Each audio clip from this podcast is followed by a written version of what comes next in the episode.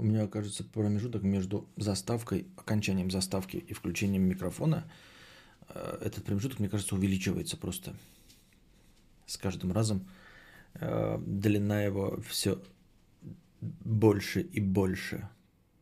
Не понимаю, почему так происходит. Да, у нас тут топовый донат от а, Шулем Петровича. 20 тысяч рублей вот сегодня в хорошем настроении. Спасибо большое. Да, что я хотел сказать? Да, спасибо большое. Он ворвался на первое место в списке топ-донаторов на этой неделе. Вот. На втором месте Дениска с 600 рублями. Так, на чем бишь мы остановились? Какие у нас новости за время выходных были? Никаких. Кто-то спрашивает, я видел в чатике, почему ни одна знаменитость до сих пор еще не померла? На самом деле... На самом деле цифры не такие уж и большие. А, вот. Ну, то есть э, количество умерших-то 100 тысяч, а вы не забывайте, что нас 8 миллиардов. Если мы посчитаем всех своих знаменитостей во всем мире, их э, нельзя сказать, что столько же наберется, сколько в принципе зараженных. То есть они могут вообще никогда не пересечься. А, Как я уже говорил, вот э, эм, пресловутая испанка во время Первой мировой войны, которая унесла миллионы жизней и не а, пожилых, а именно молодых, там от 20 до 45 лет, огромное количество, она тоже не сильно отразилась на культурном слое-то. А, Если перечислять всех заболевших, вот, допустим, по Википедии хотя бы, там всего-то будет 10 или 20 имен. А ведь от испанки-то умерло миллионами. А тут мы говорим о какой-то сотне тысяч, причем в соотношении с нашим всем миром в 8 миллиардов. Это ничтожно малое количество. Вот. Это не значит, что вы не должны соблюдать там карантины и прочие самоизоляции. Это я просто к тому, что почему нет э, звезд первой величины. Там есть какие-то местечковые, например, 80-летний актер озвучания, который озвучивал солдата в Team Fortress, если вы в Team Fortress играли. Вот он умер. Потом у какой-то, то ли стоп, нет, не стоп гейм, какой-то эм, один из эм, эм, не основателей, а как, ну основателей, да, э, игрового фестиваля, ну типа Gamescom, только другого. Типа, типа Игромира, только не Игромира, а какого-то другого, другой выставки. Э, Довольно известный чувак, 34 лет, тоже умер от коронавируса. Его даже его держали в коме э, под э, искусственной вентиляцией легких. И он вроде как выздоровел, а через два дня все равно ну, умер. Вот. Костик, Уткин и Соловьев друг друга на хуях таскают. Тема. Да, ну, это, во-первых, политота, а во-вторых, э, ну, таскают блогеры друг друга на хуях. В чем новость-то? Два пожилых блогера таскают друг друга на хуях, оба блогера. Ну и о чем речь? В Твиттере. Ну, типа, давайте будем говорить, там Хованский опять кого-то на хуях потаскал, и его кто-то на хуях потаскал. Два рэпера друг друга на хуях потаскали, и два престарелых блогера друг друга на хуях потаскали, чтобы что. Ну, разве это тема для разговора? А премьер британский еще не помер? Нет, не помер. Тут уже писали новость, знаешь. эм, С сожалением и глубоким прискорбием сообщаем, а, что премьер-министр Великобритании а, Борис Джонсон на 56-м году жизни был выписан из больницы э, в удовлетворительном состоянии.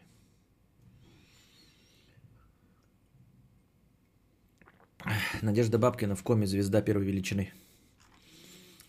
Ну, для тебя-то, может, конечно, и звезда первой величины. Бумерка. Но для остальных не факт. Ну, Анна, конечно, звезда первой величины, я пизжу. Желаем счастья и здоровья э, Надежды Бабкиной. И скорейшего выздоровления. Так. Лука, 300 рублей. С, э, это, п- простыня текст. А теперь наша постоянная рубрика «Простыня текста». Так, а что у нас по зрителям? Сколько у нас присутствует? Сколько у нас присутствует зрителей? Так, сейчас я себе стату запущу, а то я что-то забыл смотреть, чтобы что там увеличивается, что уменьшается. Не особенно, конечно, показательно, но пусть будет.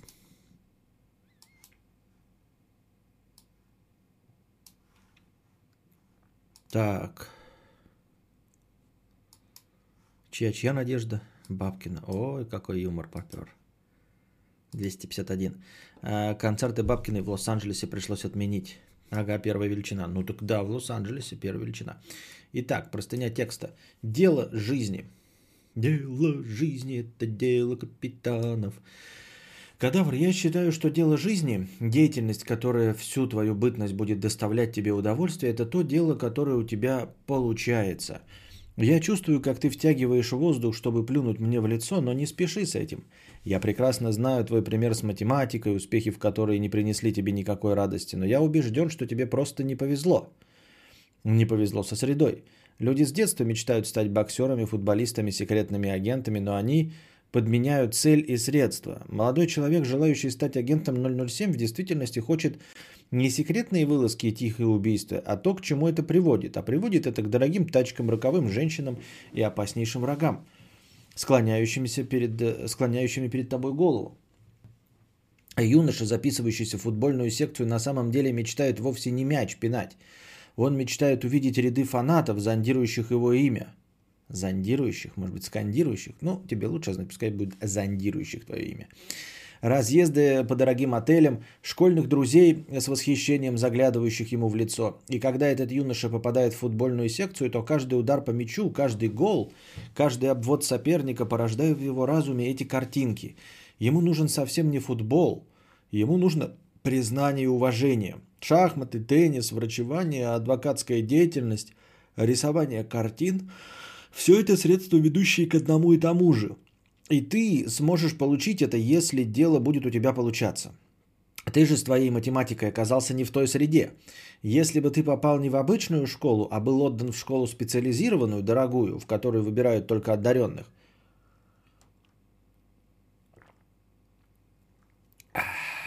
первым учеником которые, выделяясь бы баснословные стипендии, раздавали различные э, преференции, наделяли всякими благами и свободами школу с сильнейшей конкуренцией, каким бы в ней, э, каким бы в ней было отношение ученика к учебе, э, и как бы он сам, и как бы они стали смотреть на тех, кто в ней э, прогрессирует. Что бы ты увидел, если бы начал проявлять математические таланты в этой среде? Ты увидел бы завистливые уязвленные взгляды недоброжелателей, уважительные взгляды товарищей, плотоядные лукавые взгляды одноклассниц. Ты пережил бы все то, что получают адепты какого-нибудь кикбоксинга в обычной школе. Каждое решенное тобой уравнение, каждое новое знание, обгоняющее знания других учеников, доставляли бы тебе неописуемое наслаждение. Математика превратилась бы для тебя в цветоч, а, с которым ты не расстался бы до конца жизни – но тебе не повезло. В той среде, в которой ты очутился, некому было оценить твои успехи, кроме престарелой учительности, постно треплющей тебя по голове. Для скупой похвалы мамы, полностью поглощенной проблемами на работе, некому было выразить, выразить тебе свое уважение. Не, меня не хвалили родители. Ну... Ты, конечно, можешь вспомнить пример девочек-шахматисток, которым э, дело жизни навязал их отец, и которые, несмотря на грандиозный успех, тем не менее бросили его. Но это ошибочно. Они ведь не бросили свое дело ради другого дела, не бросили шахматы ради того, чтобы заняться балетом, заняться рисованием или писательством. Нет, они просто отдались семье. Я думаю, если какому-нибудь прирожденному программисту дать ультра-яхту, дорогое вино, худосочных прошмандений и отправить его колесить по Италии, он тоже забьет на программирование. Я в целом вообще не понял, что ты хотел сказать этим. Ну, просто не понял. И что? Вот даже э, помимо того, что согласен, я не согласен, просто к чему вела вся эта простыня текста? Я не понимаю. Ну вот будь у меня деньги, да, и, и что, я бы не занимался этим. Ничем. Ни математикой, ни стримерством, вообще бы ничем не занимался. А можно заниматься чем-то просто ради удовольствия и вообще денег не получать. Я что-то вообще не улавливаю. Посыл просто полностью от меня ускользнул. О чем хотел сказать автор? Какую цель он преследовал? Не, ну тут текст стройный, я прочитал без единой запинки, тут везде правильно расставлены запятые, акценты, ударения, точки. А при этом я просто не понимаю, что хотел сказать автор-то. Мне что, переключиться на математику, и я буду счастлив или что? Или деньги придут? Или поезд ушел? А я сейчас занимаюсь не тем, и на самом деле мое призвание математика, а сейчас полное говно. Я просто не очень улавливаю. Какая была задача? Я, блин, на математика отучился 5 лет, по 3 пары э, в день разной. С восхищением на меня за эти годы посмотрел только препод, который был моим куратором. А я, не ходя на подготовку, защитил диплом с отличием. Понятно. Понятно. Ничего не понятно, но спасибо за э, твою простыню.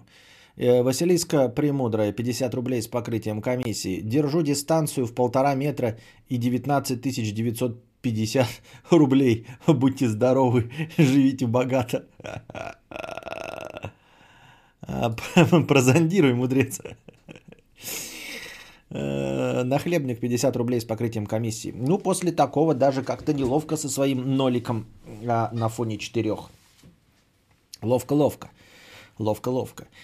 А, так. Девочка по рядом. Так, надо посмотреть, где у меня междуигровые были донаты. Так, когда?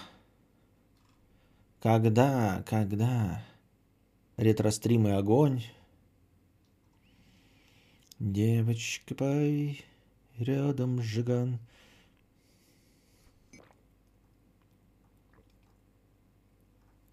Тебе же сказали, не в той школе ты учился. Ну, положим, я не в той школе учился. Дальше-то что? Дальше-то что? Все, вот теперь, ну все, я уже учился не в той школе. И от этого значит что? Что я не похудею или что? Или похудею? Так. Вроде были еще простыни текста, да? А, Dread Out. Э, давно не донатил, но сейчас есть повод. Надеюсь, 400 рублей окупят возможную душноту. Если э, есть, врубай заставку протян. Есть у нас застав... Их есть у меня. Сейчас. Девочка пай, рядом жиган и фулюган. Ну вот опять. Есть один кун, есть одна тян. Наша постоянная рубрика «Проблемы синглтонов и женщин противоположного пола». Не в той школе учился, поэтому простыню не понял. Так, понятно. Дредаут 6. Мои душные пиздострадания после расставания. Привет, Костя. Мне 17, и я впервые расстался с девушкой, которую очень любил. Все вроде было, было хорошо, и я был счастлив, но я совсем против алкоголя, и она часто на праздниках прямо очень сильно напивалась. Я просил ее так не делать, просил хотя бы пить в меру, у нее еще и гастрит, так что ей пить вообще нельзя. Но в итоге оказалось, что она любит все эти тусовки, веселье, а я кадаврианец, который все это ненавидит. Но она очень интересная, умная и разносторонняя, тупой пиздой я ее назвать никак не могу. Для меня она реально выделялась на фоне остальных телок, поэтому я ради нее ходил гулять, полностью поменял свой образ жизни, но тусовки и веселье для нее оказались важнее.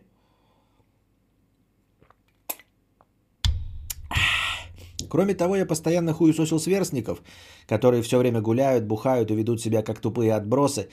А она сказала, что симпатизирует им, и что они делают эту жизнь не такой серой. Вот что хуйня, Костя, я реально делал все для нее, а получилась вот такая залупа. Я вел себя нормально, постоянно говорил ей комплименты, поддерживал, помогал, дарил подарки. Мы постоянно переписывались. Сам я отличник, причем не занудный. Внешность у меня вполне себе нормальная. Занимаюсь спортом, смешно шучу, могу общаться на различные темы. Что им еще нужно? Неужели они реально хотят встречаться с такими отбросами, а не с нормальными ребятами? Ведь я правда не понимаю, чем я хуже их. Я постоянно работаю, стремлюсь к своим целям, но все же тянки любят их. Как легче пережить расставание? Раньше я жил спокойно, постоянно либо читал, либо что-то смотрел и так далее. А в последние три месяца проводил свободное время только с ней. И теперь нужно будет отвыкать от этого. Может, вместо грустной музыки тебя слушать, чтобы как-то отвлекаться от всего этого. Надеюсь, мое нытье было не слишком душным, просто хотелось выговориться. Спасибо за ответ. А, вы просто разные угомонись, пишет Букашка. Да, в принципе, в принципе, э, ее ответ абсолютно верен. Я к этому э, и хотел подвести, но уже подытожили. Ну, в общем и в целом, вы просто разные. Знаете, смотрите, обратите внимание, что развод официальный государственный процесс, развод, в точности так же, как и женитьба, да, они не подразумевают ни развод, ни, ну, ни женитьба, не подразумевают никакой ответственности, ни уголовной, тем более, ни административной. То есть люди хотят поделить все свое имущество, разойтись и больше никогда не встречаться и не разговаривать друг с другом. При этом никто из них не совершил ничего такого, за что стоило бы подать в суд. Понимаете? Узрите истину. То есть люди расходятся, потому что они фундаментально в чем-то настолько не сошлись, что один человек сделал что-то очень плохое другому. А теперь задайтесь вопросом, насколько то, что сделал один мерзавец и подонок, или мерзавка и подонка, а, в сторону другого, что это не подпадает ни под уголовный, ни под административный э, кодекс. То есть мы так, знаете, мой мир разрушен, моя жена, она просто дрянь, она тварь, она вот дьявол воплоти.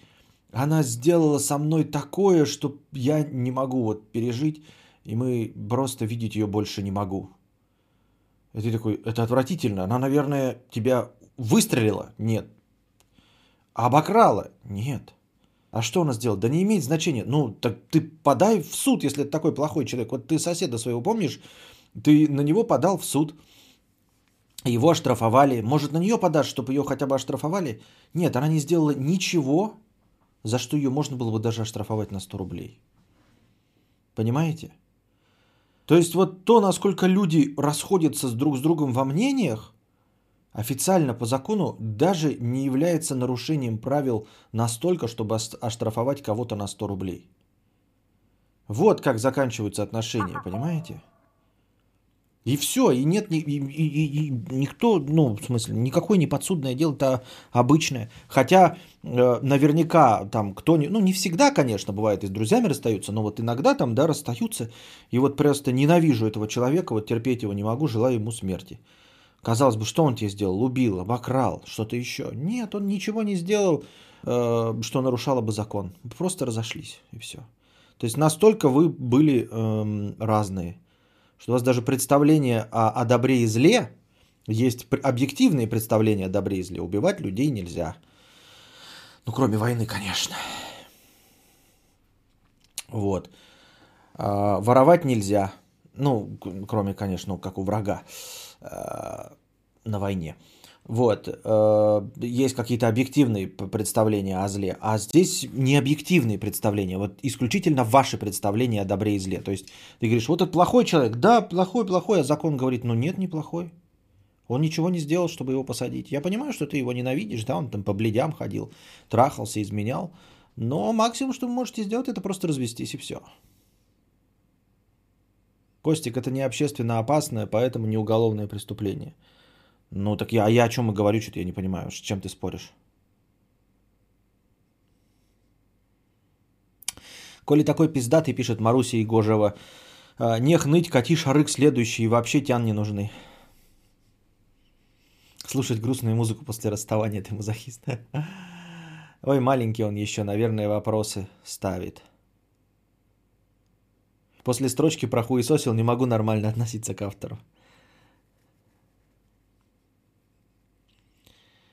Так, рядом Жиган и хулиган. Ой, давайте еще поговорим об объективности наших законов. Ага, ага. Классный скипетр у кадавра. Да, неплохой, неплохой, неплохой. Лука, э, это который про дело жизни писал. Мораль заложена в первом предложении простыни, что у тебя получается, тем и следует заниматься. Так я не понимаю, ты привел пример с моей математикой. Э, ну и что? И, и что? Я не занимаюсь математикой. Дальше что подобное?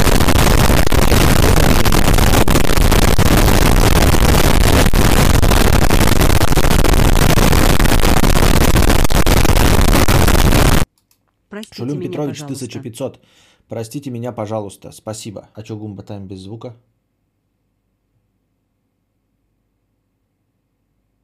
А, или был звук? Был звук? Я просто не слышал. Гумба ебошит. А, был Гумба, да? Понятно. Шулюм Петрович, простите меня, пожалуйста. Значит, было. Я просто не слышал, у меня это в наушниках. Костя, а как человек, который вплавь хотел догнать корабль, смог переехать в другую страну, ну, например, Новую Зеландию, и обосноваться там? Это хороший вопрос. Хороший вопрос, я не знаю. Звук был, был, хорошо. А что он страдает? Э, Постареют, и эта манда будет жалеть, что не женилась на будущем генерале, тусовалась с обоссышами. Ой, будет. Никто ни о чем. Никто ни о чем не будет жалеть, ребята. Окститесь. Так. Девочка Пай. Спасибо за игровой. Рад, что удалось навязать тебе песню. Ахаха, простыня. Есть один кун, есть одна тян. Вообще странно куном называть мужика, который скоро пятый десяток будет разменивать, ахахах. Но все же мне 20 лет. Начну с того, что он является мне тренером. А, Мы поехали в другой город пару дней назад. Можно назвать это сборы. Так, это у нас опять что ли? Это что тут у нас? Ну вот опять. Есть один кун, есть одна тян. Наша постоянная рубрика «Проблемы синглтонов и женщин противоположного пола».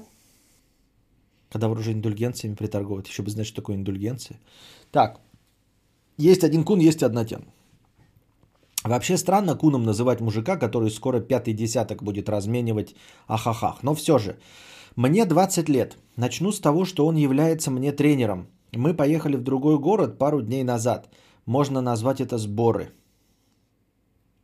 Я понимаю, что сейчас карантин вообще-то, но нас типа обязали. Ехали мы на его... Ребята, вот я надеюсь, что тут все поменено и никого по этому тексту идентифицировать нельзя. Напоминаю вам, не пишите тексты, по которым можно кого-то однозначно идентифицировать. Вот потому что сейчас история, да, но она звучит так, как вот если человек вот где-то был вот в этом всем завязан, да, он бы однозначно смог идентифицировать человека. Какие-то сборы, поехали, два дня назад. Не думаю, что много людей вот прям сталкивались с этим.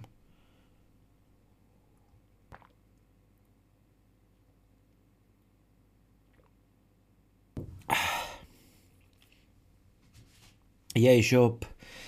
Я, я еще при нем сказала парню, с которым я знакома месяц, ты выбрал ли себе удобное время и придешь ли ты вообще.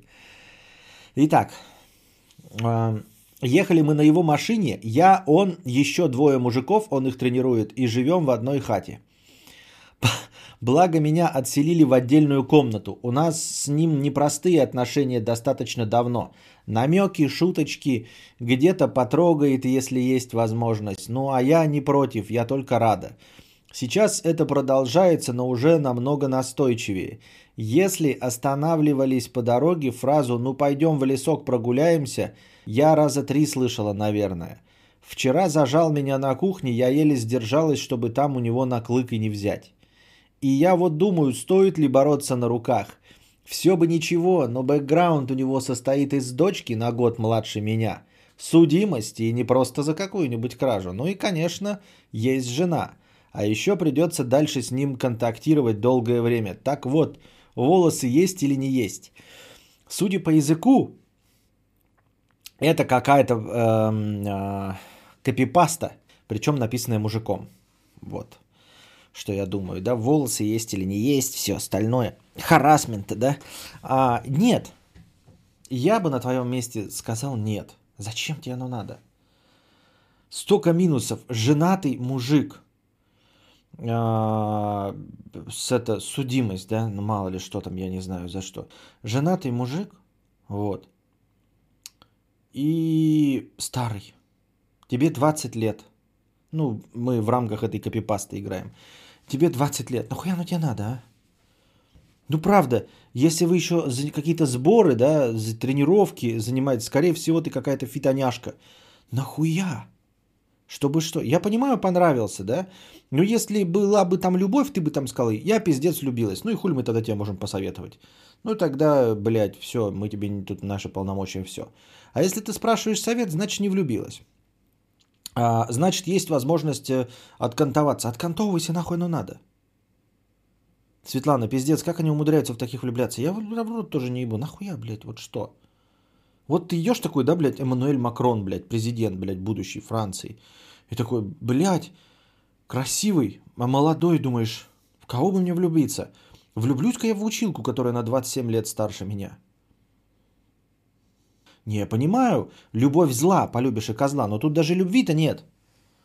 Потому что если есть любовь, ты бы не спрашивал. Такая, все, я не могу. Э, люблю, куплю, улетим. А тут такого нет. Зачем и чтобы что?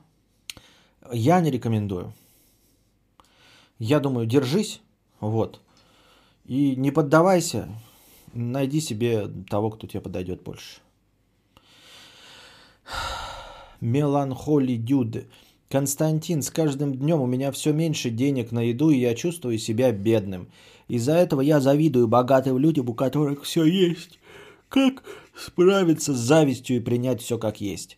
Я не знаю, Меланхоли Дюд. Я тоже постоянно борюсь с завистью к богатым людям. Тут не зависит от того, беден ты или, ну, насколько беден. Да, я тоже себя считаю бедным. И хочу гораздо больше денег. И очень завидую людям, у которых больше денег, чем у меня. Поэтому э, как э, справиться с завистью и принять все как есть? Если я знал, дорогой друг, как с этим справиться, но я понятия не имею. Просто понятия не имею. Вон тебе пишут, сейм, братик. Ляг поспи, все пройдет. Вообще смелая девушка с тремя мужиками уехала куда-то. Ну-ну. Ну так это же какая-то рабочая поездка, как я понял. Как это называется? Как называется-то поездка-то рабочая? Каран... Не карантина. Я поехал на карантин. В командировку. Командировка, вот она называется.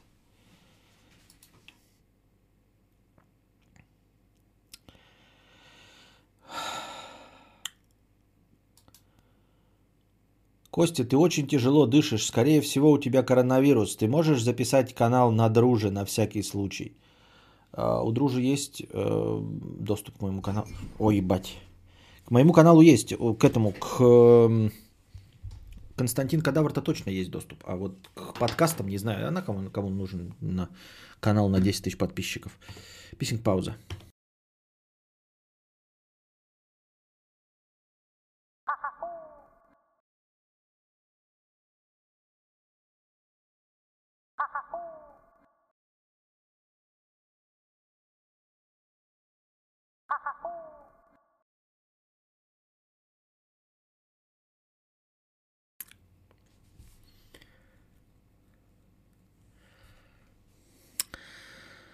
Амнезия.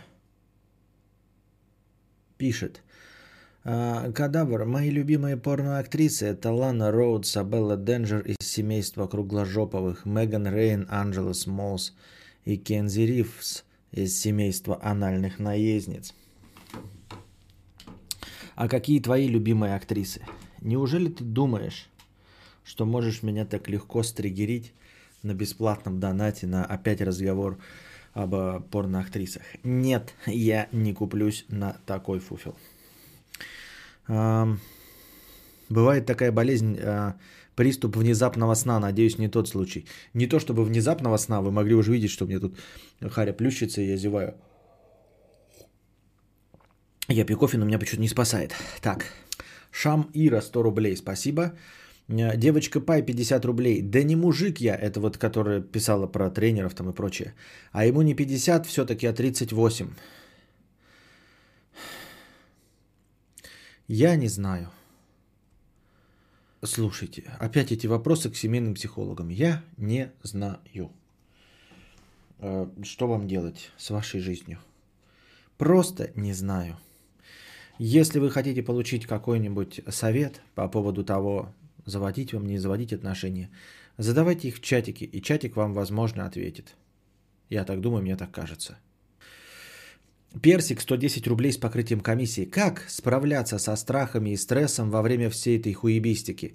Переживаю за родных, переживаю за кризис, злят новости. Что делать? Смотришь на улицу, там толпами праздно шатаются. Самоизоляция, что хочу, то и делаю. Она же сама. Люди не понимают, что так сидеть будем на этой самой вечно. А... Нет никакой разницы, понимаешь? А запутался. Люди всегда были тупыми. Персик. Люди всегда были тупыми. А, и до карантина, и после будут, э, и до коронавируса, и после коронавируса будут. Вот. А, нужно для того, чтобы легче ко всему, к тупости народной, э, людской относиться, нужно не ждать ничего от человечества. Вот я, например, от человечества не жду. Конечно, случаются какие-то вопиющие, единичные случаи, когда один человек поступает, ну, просто как э, существо другого вида. Абсолютно. Ну, то есть поступает как муравей, например, да, или как голубь. Вот. Хотя выглядит как человек, то есть у него там две руки, две ноги, э, глаза, там мозг и ДНК человека. А поступает он, например, как тупой гол- голубь. Вот. Тогда у меня еще возникают. Но в целом, в целом, я не переоцениваю возможности человечества. Я понимаю, насколько а, человеческое э, существование нашей цивилизации – это случайность вообще, а, что мы до сих пор э, себя не угробили.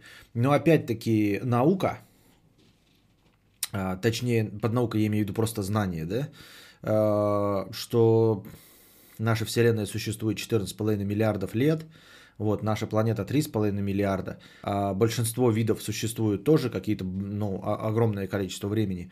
А наш вид, вот Homo sapiens, существует там, ну, каких-нибудь там 40 тысяч, 100 тысяч лет.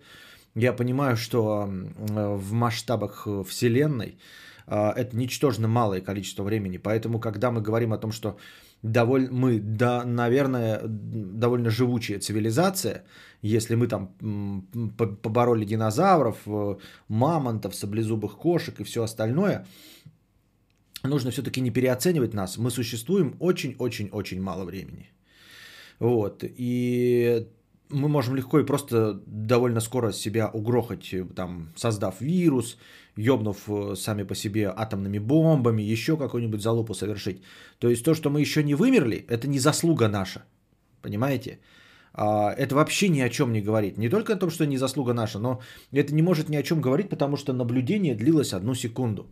Понимаете? Это, это все равно, что говорить, например, да, утверждать, что я охуенный жонглер на том основании, что я секунду, там не секунду, а 0,1 а, секунды а, продержал на пальце вот эту вот штуку, да? Вот, продержал, все. На этом основании говорит, что я охуенный жонглер и умею балансировать любыми вещами. Неправильно же, правильно? Так вот, человечество существует вот эти вот 0,1 секунды. А мы смеем утверждать, что мы вот, мы же сейчас себя не убили атомными бомбами, значит, Третьей мировой никогда не будет. Я вас умоляю. Предыдущая мировая война была 75 лет назад ничтожно малое количество времени даже по меркам человеческой цивилизации. А и уж не говоря об истории Земли, истории существования видов и всего остального. Вот, поэтому. А то, что человечество тупое, мы можем наблюдать с вами легко и просто. Да? То есть для этого не нужен был коронавирус. Ты просто видишь, а, что люди не пристегиваются, потому что считают, что ремни безопасности, они для гаишников, например. Да? Все. И ты это видишь и понимаешь, что ну, человечество это не венец э, эволюции, вот, может быть что угодно, и поэтому относишься к этому гораздо попроще. Что касается первого вопроса, как справиться со страхами и стрессом во время всей этой хуебистики? Очень легко справиться. А, здесь нужно прежде всего понять, что ты на это никак не влияешь и ничего сделать не можешь. Это, это видеоблог. Ну, вот не знаю, возможно, это зависит от взгляда на вещи. То есть я, конечно, тоже боюсь, что моих родственников может это затронуть, еще что-то, пятое, десятое. Но это события, на которые невозможно повлиять. Все, что ты мог сделать, да, там, организовать самоизоляцию, ты сделал. Дальше не в твоих силах. То есть, в точности так же, вот если мы сидим на планете и вдруг узнаем, что на нас летит метеорит. Можно, конечно, паниковать, бегать, бояться, а что же потом будет думать. Но нормально, и я думаю, что большинство людей вот при такой угрозе, такой очевидной угрозе, а, легко и просто примут мою точку зрения, ну, то есть не, мою именно, а вообще довольно распространенную а, модель поведения, при которой ты понимаешь, что ты ничего не можешь сделать с этим метеоритом. Вот он летит, да, на нас другая планета, меланхолия, и мы ничего с этим поделать не можем, просто можно смириться. Можно, конечно, там в депрессию впасть, но вот это неуправляемый процесс. А в целом так, чтобы паниковать, там что-то делать, вот так же и здесь. А что паниковать и что-то делать, если ты никак не можешь повлиять на это? Все, в твоих силах сделать что-то простое. Поним? А твое простое это просто сидеть дома. Все, ты сидишь дома. Ну, ты сидишь дома, тогда и все. И на этом моменте нужно успокаиваться. А, других никаких методов нет, которые могли бы улучшить э, обстановку. Поэтому все, что паниковать? Я понимаю, что это, конечно, тоже э, такой совет ни о чем. Ляг поспи и все пройдет. И, из этого же разряда, если ты паникуешь. И я понимаю, что тебя так просто не исправить, но просто постарайся почаще думать, что ты на это никак не влияешь. Паниковать нужно, бояться, когда ты что-то можешь сделать, там, убежать, спрятаться, предпринять какие-то действия, которые что-то могут изменить, отменить, переобуть, я не знаю, перетасовать, но ты ничего этого не можешь сделать. Все, что ты можешь сделать, это самоизолироваться. Ты самоизолировался, все.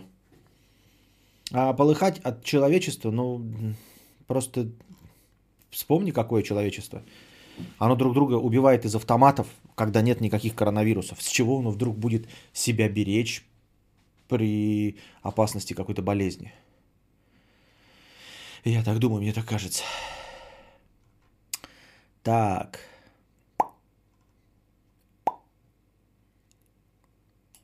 Во. Два дня назад была простыня текста от Друже. Я ж помню, что что-то было. Что было не было?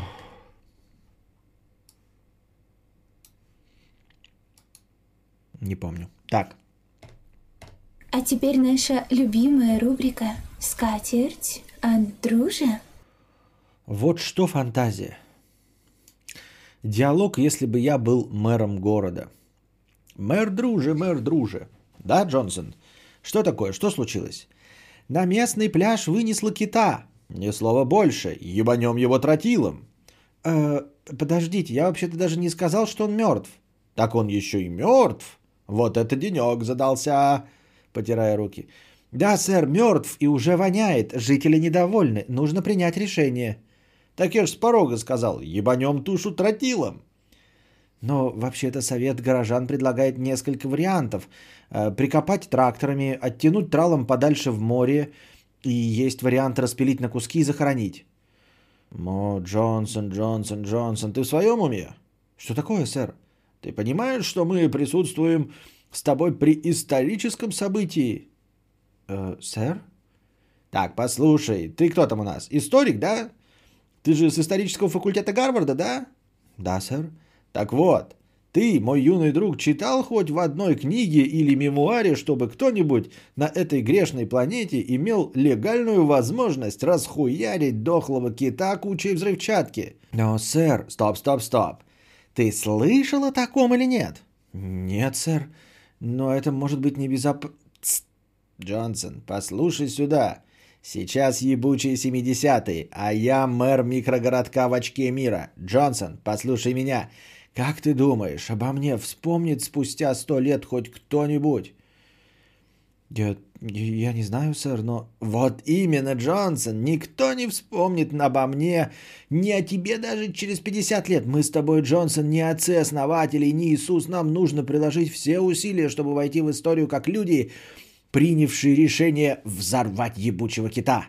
Впервые в истории. Бар подошел к окну и поотечески приобняв помощника за плечо и прищурив, прищурившись, протянул руку вдаль, будто пытаясь высмотреть что-то в будущем. Джонсон, только представь. 2020 год, мы с тобой будем уже давно мертвы, но представь, что на каком-нибудь стриме, даже в самой заснеженной России, о нас будут говорить наши потомки. Сэр, что такое стрим? Бля, откуда я знаю? Просто звучит стрим. И все будут говорить, что я, лично я, был мэром того самого города, где ебанули вонючего кита тротилом. Я так понимаю, сэр, что вы... Что отговаривать вас от этой идеи бесполезно? Эх, мальчик мой, ничего не вечно под луной, всегда надо ловить момент. Так что давай, пока его чайки не склевали, превратим в фаршмак. Хорошо, сэр. Тут должен идти текст титров, рассказывающий о том, э, чем все закончилось. Решение, принятое мэром Славным Друже, было приведено в исполнение 3 сентября 1970 года в 6 утра. Несмотря на возмущение общественности, мнение местного ветерана-подрывника было проигнорировано. Под кита заложили около 200 килограмм промышленного тротила вместо 13. Как советовал эксперт, что привело к небывалым разрушениям и выбитым окнам от взрывной волны. Остатки кита весом до 150 килограмм были разнесены взрывом в радиусе двух километров. Геростратовая идея мэра не принесла ему никаких дивидендов, и о нем забыли сразу после события, вспоминая лишь в те моменты, когда в памяти всплывало событие, связанное с тухлым китом. К чему это скатерть?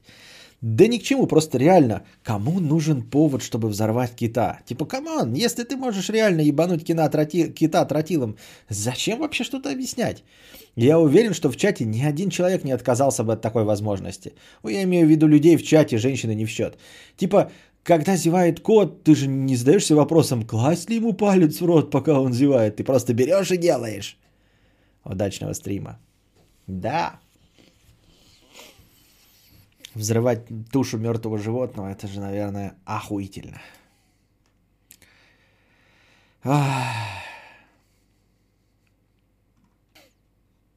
Так. Мое лицо – подставка для пизды. Слушаю в записи. По поводу бритья яиц на самом деле нет ничего сложного. Брею уже лет 10. А в целом, э, а в целях сосания последних в целях сосания последних партнерами. Метод такой, что надо просто оттягивать кожу, чтобы была, было натяжение. В одну сторону натянул, сбрил, в другую, в третью. Я серьезно, не тролл. Минут пять до гладкости. Бля, можно даже не прям яйца оттягивать, а сам писюн. И там все ровно будет, ну, все равно будет нужное натяжение. Ну и надо в ванне теплое это делать. Не в полной ванне, разумеется. Сейчас даже на радостях попробовал анус побрить, и это тоже оказалось выполнимо. Выглядит заебись, если честно. И ощущения приятные, когда моешь. Ощущения приятные, когда моешь. Но вот смотри, вот у тебя вот очко, да, вот там. И а потом, а, пока они волосы вот, короче, кустами растут, вот они сложились и все нормально. Но если вот у тебя очко, да, и волосы ты побрил, то они начинают расти-то вот так, и у тебя между жопами вот эти волосы, одна в эту жопу колет, а это другую жопу колет. Понимаешь? Сразу после бритья. То есть это надо поддерживать в постоянно выбритом состоянии. Как вот я ебососину брею каждый день, тебе нужно каждый день очко брить. Иначе мельчайшая поросль, то есть вот э, э, щетинка на очке – это тебе на яйцах я еще могу понять, куда не шло, да? Но вот жопа-то, она же вот такая вот. И вот она прикасаются друг с другом булки. Если волосы там кустятся, они вот так вот друг про друга положили, все нормально. А когда ты их выбрал, они стали вот такими короткими. И вот у тебя и все, понимаете, тут мои полномочия закончены.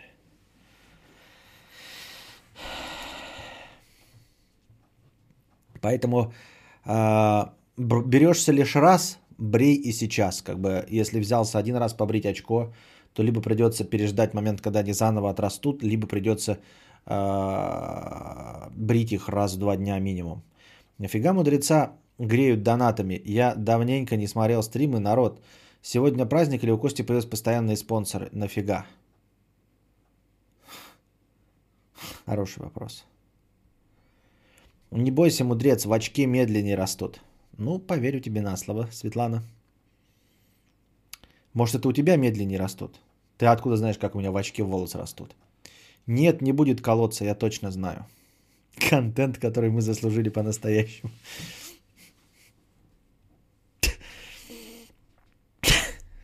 Брить жопу довольно трудно, амнезия. Нет, если не себе, то, наверное, легко.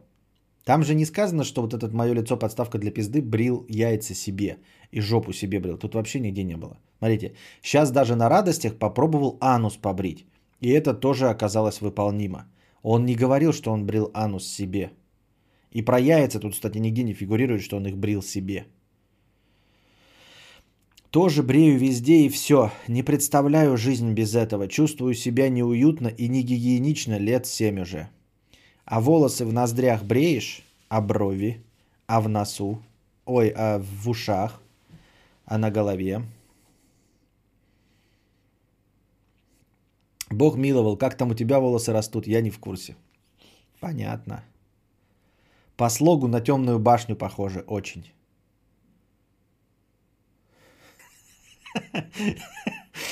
Темная башня. Так. Что не, что не сделаешь ради анилингуса? Скажи, как, как ты все это умудряешься продемонстрировать на руках, от дрочки на пальцах до волос на анусе? Мастерство, мастерство. Вот если бы я был настоящий мастер, я бы сумел бы э, обойтись и без э, показа на руках. Ну, вообще, э, я думаю, что вы и так мои, мои, мои слова поняли. Сижу тут, обрабатываю фоточки, а на фоне как брить очко и яйца. А, тоже впервые слышу, что брея анус будет колоться. Брею изредка и не наблюдаю ни разу такого. Может быть, у мужиков только так? Нет, ну может у тебя, я не знаю, очень как бы маленькая жопка там какая-то, да, и как бы у тебя вот может быть ягодица, вот типа вот так вот, да? Ну типа вот очковая дыра тут, ну предположим, да, вот как, как бы тебе так нарисовать вот это. И волосы растут, и они как бы не стыкуются друг с другом. А если у тебя нормальная, бля, бразильская сорокотень, вот, как у меня, ну прям увесистая, да, то у тебя обязательно здесь создается вот это вот. Ну то есть смотри, вот ты когда одеваешь стринги, стринги видно?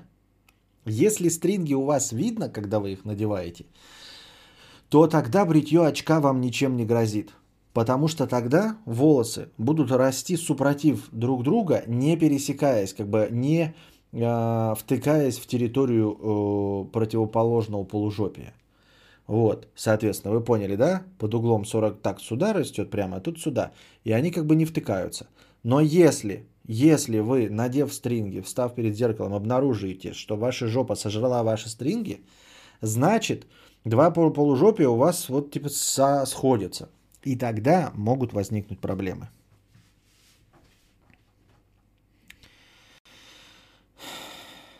Нужно раздвигать полужопие и выбривать особой техникой. Для этого нужен скилл. У меня пока что не получается. Ну как вот после таких демонстраций смотреть кадавры на людях? Не-не-не, только в закрытой комнате, в темноте, под одеялом, в наушниках. Вероника Степанова говорит, что волосы на анусы необходимы, чтобы пердеть тихо. Они звук поглощают. Вот это она тоже не права. Они же на самом анусе-то не растут. Вот она не сознанием дела говорит. Видно, что она любитель, аматер. А, потому что на самом-то, собственно, очке, смотрите, крупный план, вот так выглядит очко примерно, да? Вот, так, вот как оно, да, ну вот так вот оно выглядит, да, примерно. Вот так, вот. На самом, собственно, вот, да, на очке и ореоле волос-то нет, они же растут-то снаружи, поэтому, а звук-то выходит как бы отсюда, вот как бы, да, поэтому как здесь волосы что смягчить могут, я пока не в курсе дела, я не понимаю физику этого процесса. То есть, ну вот, да, то есть вот она вам звуковая дыра, а вот волосы. Но они как бы колышутся, и чего они будут тише-то делать? Ведь само-то как бы это, Труба-то тут.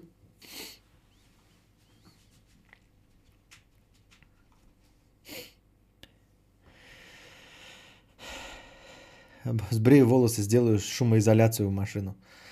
А, в носу брею. Есть специальные триммеры для бритья волос в ноздрях. Годная вещь. Понятно. А, да ничего не колется, ёпта. Да еще, да, тебя-то что слушай, может, ты каждые два дня бреешь что-то, может, ты тогда, да. А как я удачно подключилась, понятно.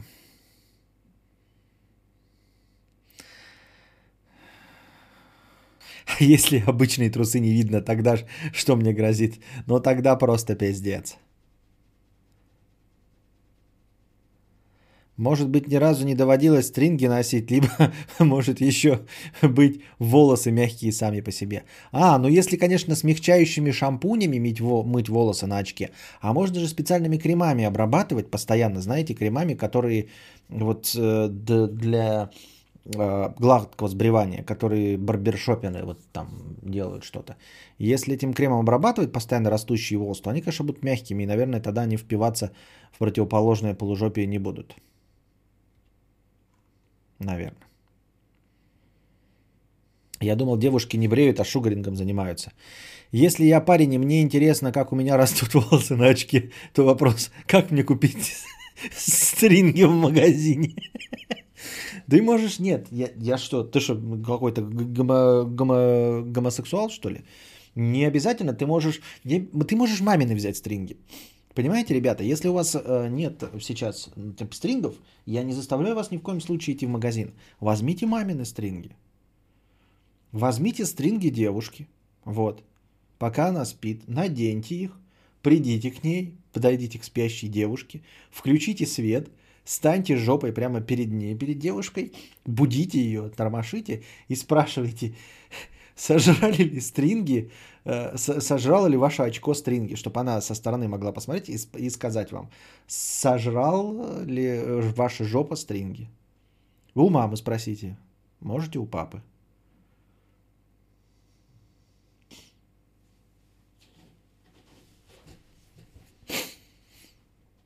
Бритое очко не колется, пишет Роман Гармаш.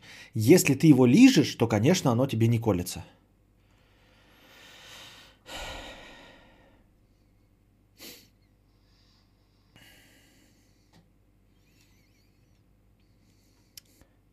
Профессор Кадавр, пожалуйста, скажите, а чтобы что я вас слушаю. Понятно. Три часа ночи, пора, а кадавр тут на пальцах картинки показывает. Следующий донат, пожалуйста, умоляю. А, как много сейчас теряют слушатели аудиоподкастов, это надо видеть. Смотри, звуковые волны выходят из ануса, на пути полужопий они рассеиваются об волосы звук не такой звонкий. Без волос они еще отражаться будут от гладких поверхностей. Какие гладких поверхностей? У тебя жопа-то чугуниевая, что ли, блядь, или мраморная, чтобы отражаться от этих поверхностей? Она сама по себе звук поглощает, она же мягкая, она же кожистая. Вот. А основной источник звука – это анус же сам, а не, как, а не резонирующая комната или как там, пространство. Я так думаю, мне так кажется.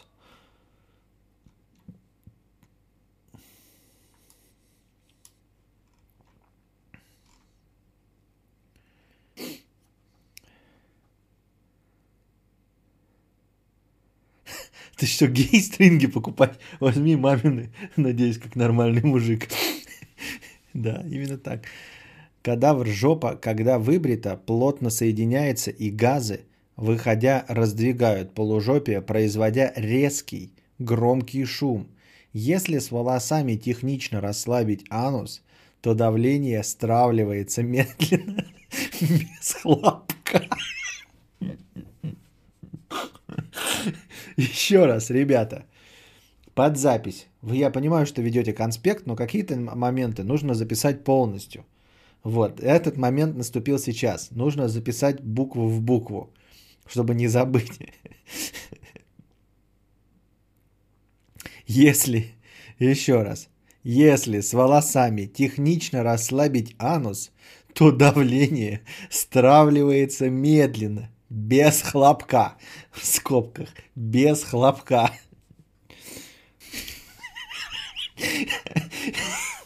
Как оно? Ну, хорошо, а если не получилось, то у вас как стравливается? С хлопком сначала, да? Так работает.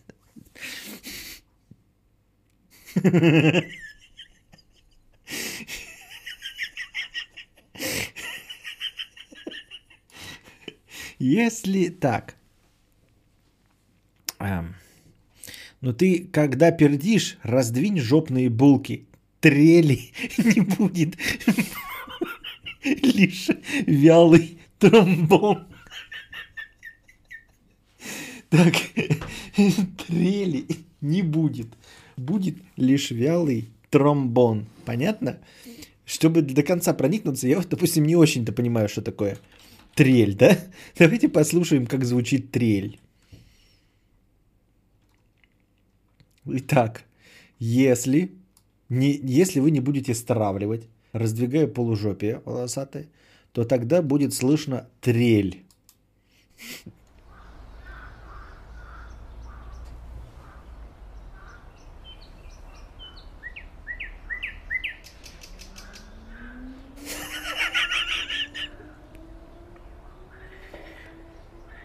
Что из этого трель?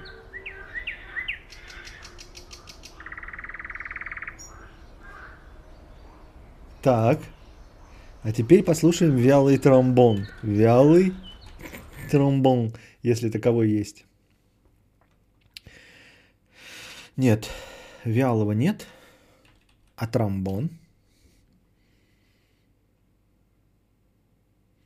Так, всемогущий тромбон –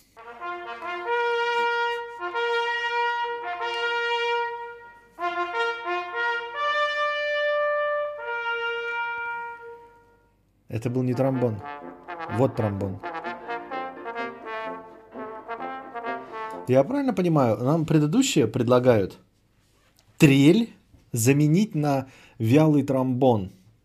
Так тромбон лучше звучит. А, правильно. Все правильно тогда. Непонятно. Ну ладно. Трели вялый тромбон. Стрим удался, день прожит не зря. Благодарю. Пожалуйста. Так, Охуенные уроки физики на примере жопы и выходящих из нее газов. Давление стравливается. Еще раз. Так. А еще, а если еще полужопия смыкаются, то при извлечении звука, извлечении звука, то при извлечении звука из ануса их раздвигает, и они резонируют друг об друга и пердеж получается более смачный с прихлопыванием, понятно? То есть там без хлопка, а тут получается с прихлопыванием.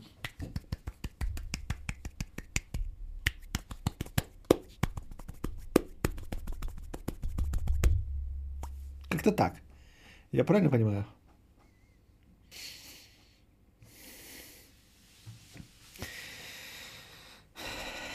Сейчас был описан процесс хлопания ягодицами.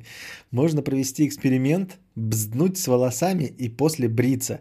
Необходимо также привлечь свою девушку и помощь, чтобы она оценила звуки. Ну, можно маму привлечь. Э, кадавр, вспомни пердеж под мышкой. С гладко выбритой жопой постоянно происходит такой эффект.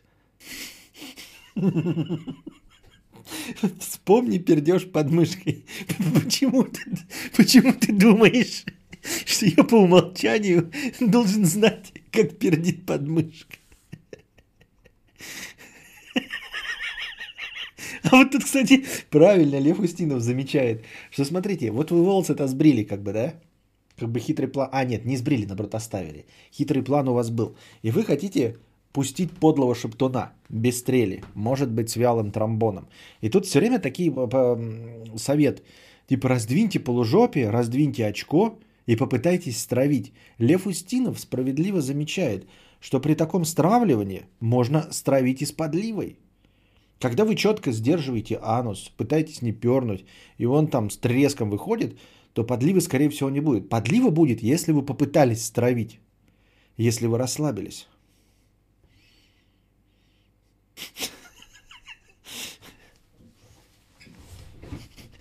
Считаю, сегодня было пробито новое дно.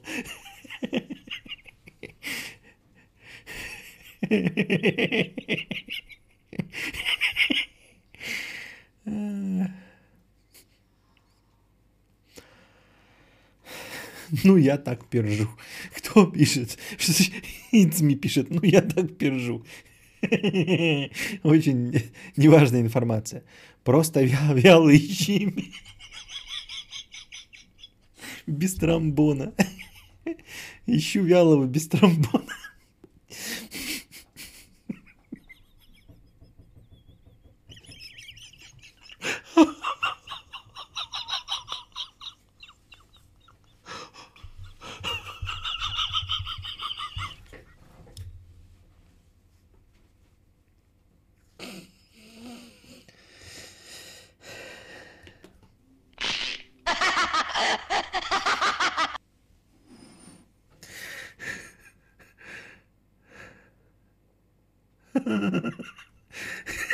Если бы... Вспомнили тромбон, как звучит, да? Всемогущий тромбон. Сейчас. Где он?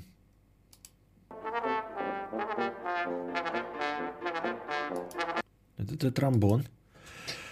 Если будет слышно такой звук при пердеже, пишет зомбик, то я согласен, что, что надо делать там. А что по поводу запаха волосы влияют? Волосы влияют только на запах самих волос.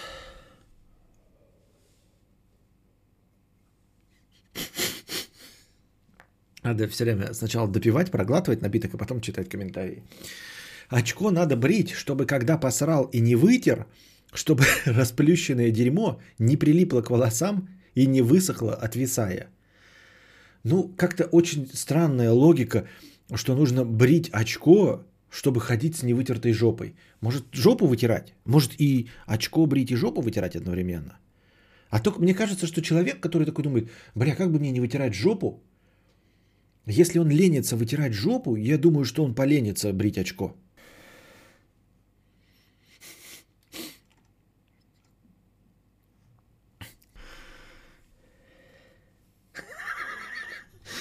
Вы мне жопой предлагаете эти мелодии.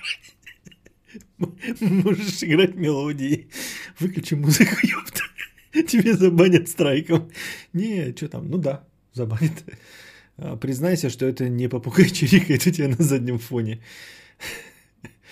Бывалые подпердывают, как контрабас. Маруся, тебе видней. Может, ты как бы бывалый подпердываешь, как контрабас, конечно.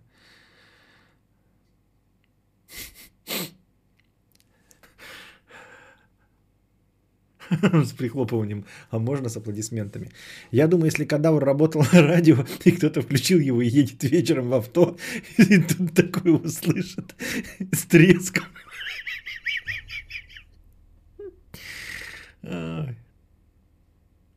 Вот так советую кадавру друзьям. Если расслабить так, что с подливой, это ж нифига там выходной диаметр отверстия. Но он же как бы это универсальное отверстие, оно может быть любым по размеру. Иногда в смехе котов я слышу пищание птенцов. А теперь попробуйте это расслышать. Спрошу у девушки, как она пердит. Если не вяло и без тромбона, то мы друг другу не подходим.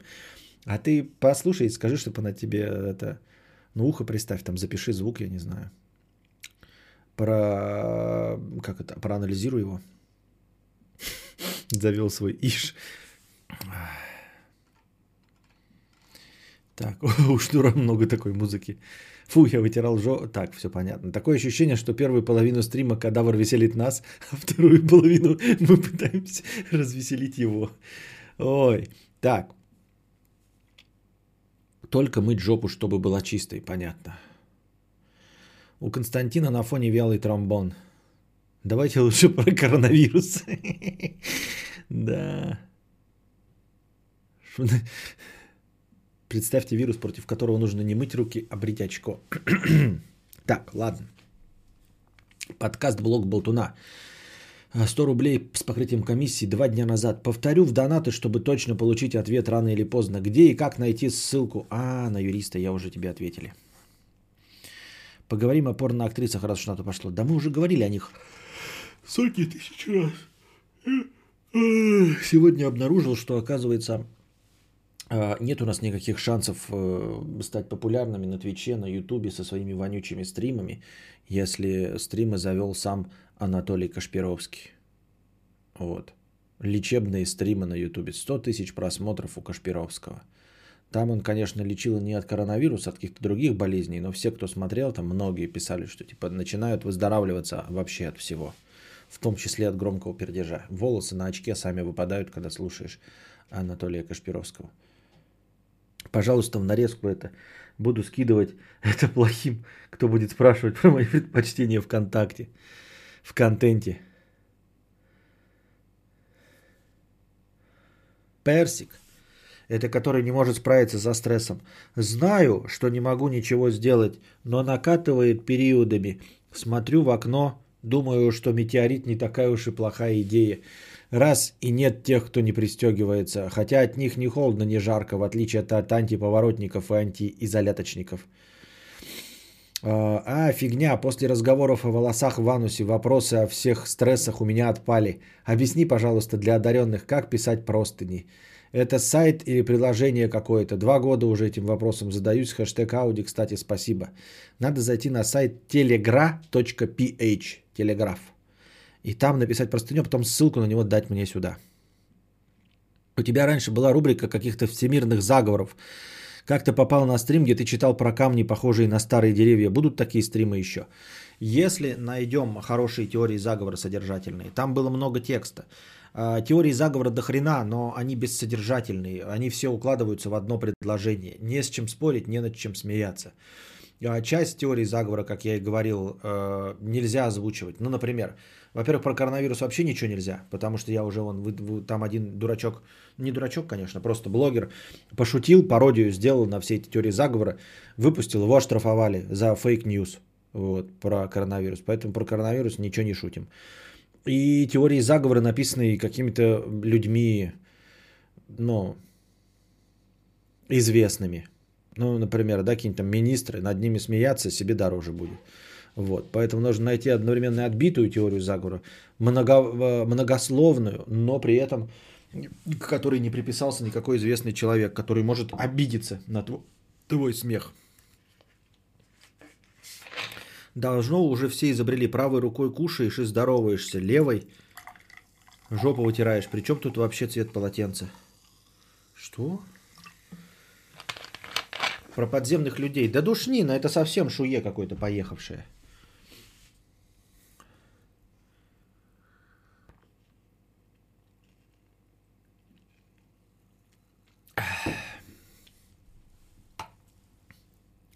Нельзя еще про рептилий кураторов, да.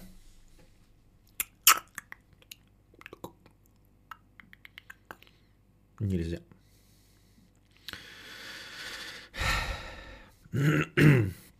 А можно название того стрима про историю заговора про камни? Так кто же его помнит? Но где-то есть он. Конечно. Так. Ой. Пиздец интересно было. Я бы слушал и слушал эти теории заговора. Вот, я так еще не нарезал эту. Есенин же у нас лежит, а еще Пушкина надо вырезать. А про кого еще делал? Про Салтычиху, про Пушкина, про Есенина и что-то про что-то еще. А, про э- экзорцизм. Надо просто а, в отдельные выложить в нарезки. Там, где сейчас Есенин лежит. Но я что-то ленюсь. Да интернет плохой. Днем можно было бы это сделать, когда хороший интернет, но сейчас плохо. Я полста постоянный слушатель РЕН-ТВ. Понятно. Так ты не, не в качестве юмора, да, а слушал. В смысле, наматывал на рюкзак. Что я такое несу? Так. Э, задавайте вопросы в бесплатном чате. Будем разговаривать с, отре... э, с чатом. А, так, что у нас по новостям-то? Я что-то читал, читал новости, ну вообще в целом за эти три дня. Ничего не происходит. Ничего не происходит, кроме коронавируса.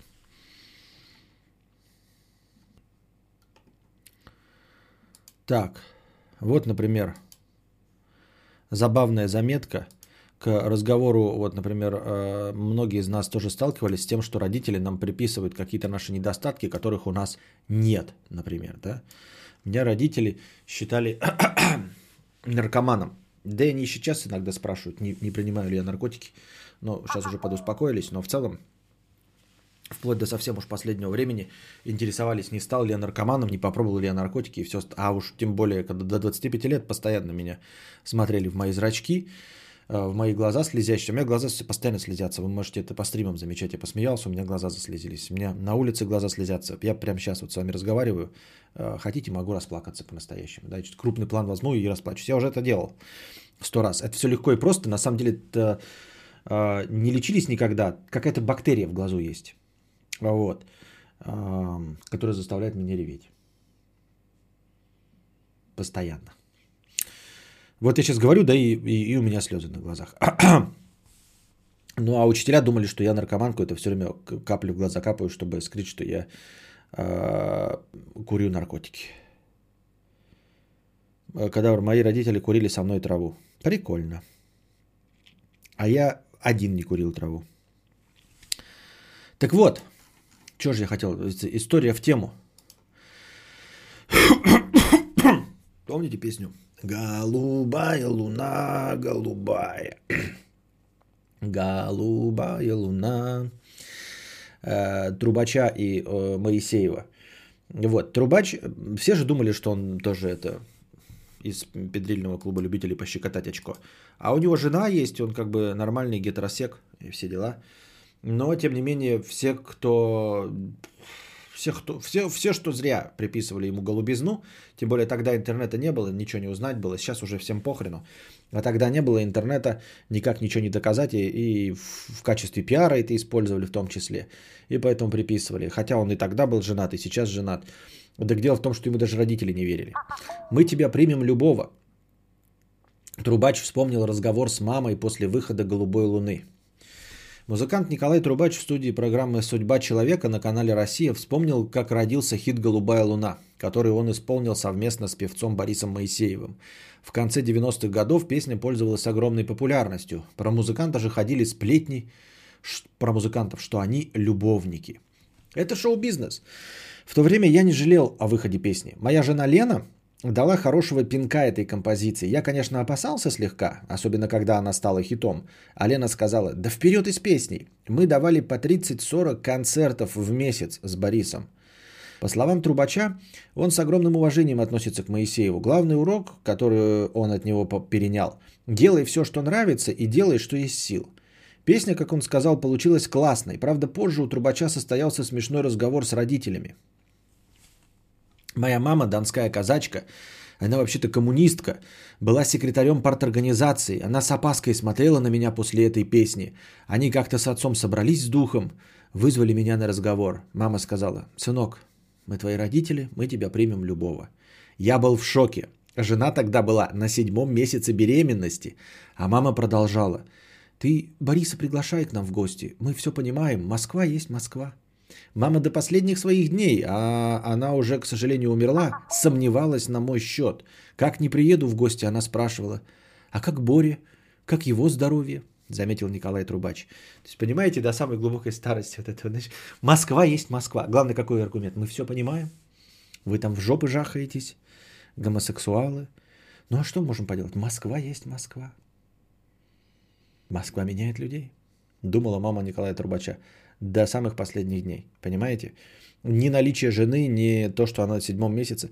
Но с другой стороны, посмотришь все эти фильмы, комедии, где гомосексуалы скрываются, да, там, и заводят детей, и семьи, это действительно ведь не... И опыт мамы, скорее всего, подсказывал ей, что наличие жены и наличие ребенка вообще-то не отменяет того, что может быть гомосексуалом. Почему алкогольные наркоманы называют других наркоманов наркоманами просто за то, что их наркотики более легальны? Ай, как... Где ты это вычитала, Мия? У себя ВКонтакте. В Одноклассниках, извини. Знаешь игру Keep Talking and Nobody Explodes? Там, где надо бомбу разминировать вдвоем, у одного бомба, у второго инструкция, как разминировать. В нее Мэдисон и прочие играли. Нет, не знаю. В МСК теперь выезд из дома только по пропускам, которые надо на госуслугах оформлять. Да и похуй на москалей. А, ну, в смысле, мне плевать, какие проблемы москалей. Нет, я им сочувствую, там, коронавирус, все дела, но на их сложности мне насрать. Они получают денег больше, чем все вы. За ту же самую работу. Не делая ее лучше ни на, ни на что. И ни за что они получают деньги больше, чем вы. Даже на государственных э, работах. Думаю купить дорожку из-за самоизоляции. С ума схожу от сидений. Бегать люблю и зал. Но денег жалко отдавать, а мусор покупать впадло. Механическое совсем кал. Что делать? Механическое, думаю, что совсем кал. Да сейчас же есть. Ну смотри, сколько ты хочешь там потратить. Может быть, для ходьбы дорожку какую-то купить. Xiaomi там 10-15 тысяч. Нет. Весело, что когда у бисексуалов появляются девушки, жены, жены, все вокруг начинают говорить типа «это жена для прикрытия», либо что «о, оказывается он гетеро», что? А, что? А, что? Мама знала много про мужа своего. А-а-а. Понятно. Ничего не понятно.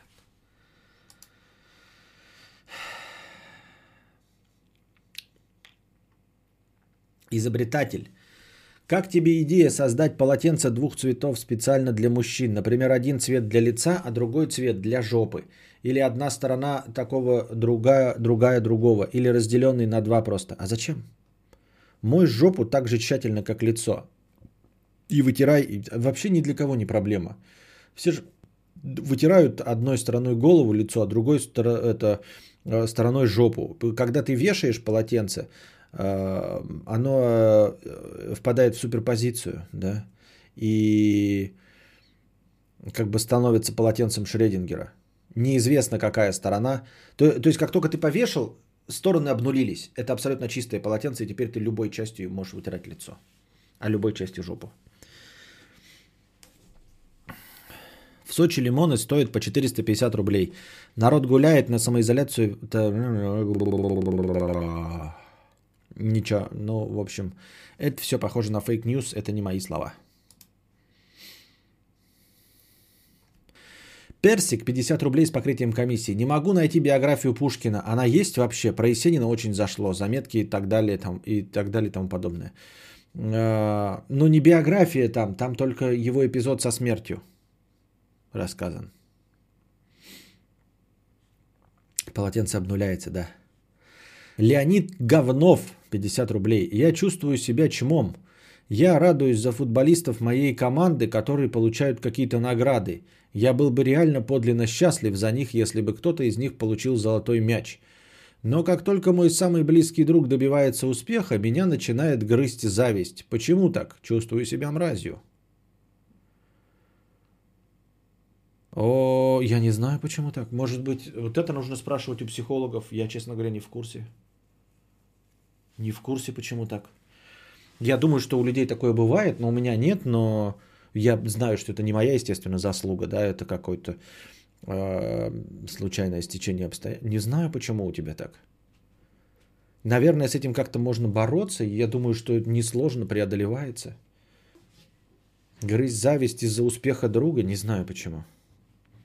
Друг залупа. Ну, понятно, что друг залупа, но от чего так происходит? Почему кто-то да, а кто-то нет?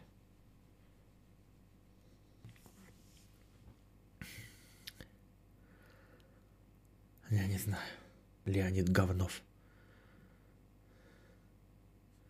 Леонид Говнов. Какое имя хорошее. Это я в натуре тяжело дышу.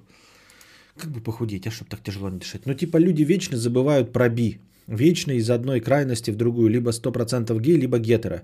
Типа, тату сосались на сцене годами, а потом все такие, не, они гетеро. А, что никто не воспринимает э, бисексуалов всерьез? А я же уже, кстати, как-то говорил, да, про что-то. Э, про, про бисексуалов. А, я говорил, я сравнивал бисексуалов Э, точнее, сравнивал э, агностиков с бисексуалами. Что агностики это хуебесы, э, которые не могут определиться. Агностики самые поганые из всех. Есть веруны, они последовательно верят. Есть атеисты, они последовательно не верят. А агностики это, блядь, черты помоечные. Вот сам, сам, самые а, гнилостные человечки. Ну, я не имею в виду, что они в, в, как люди гнилостные.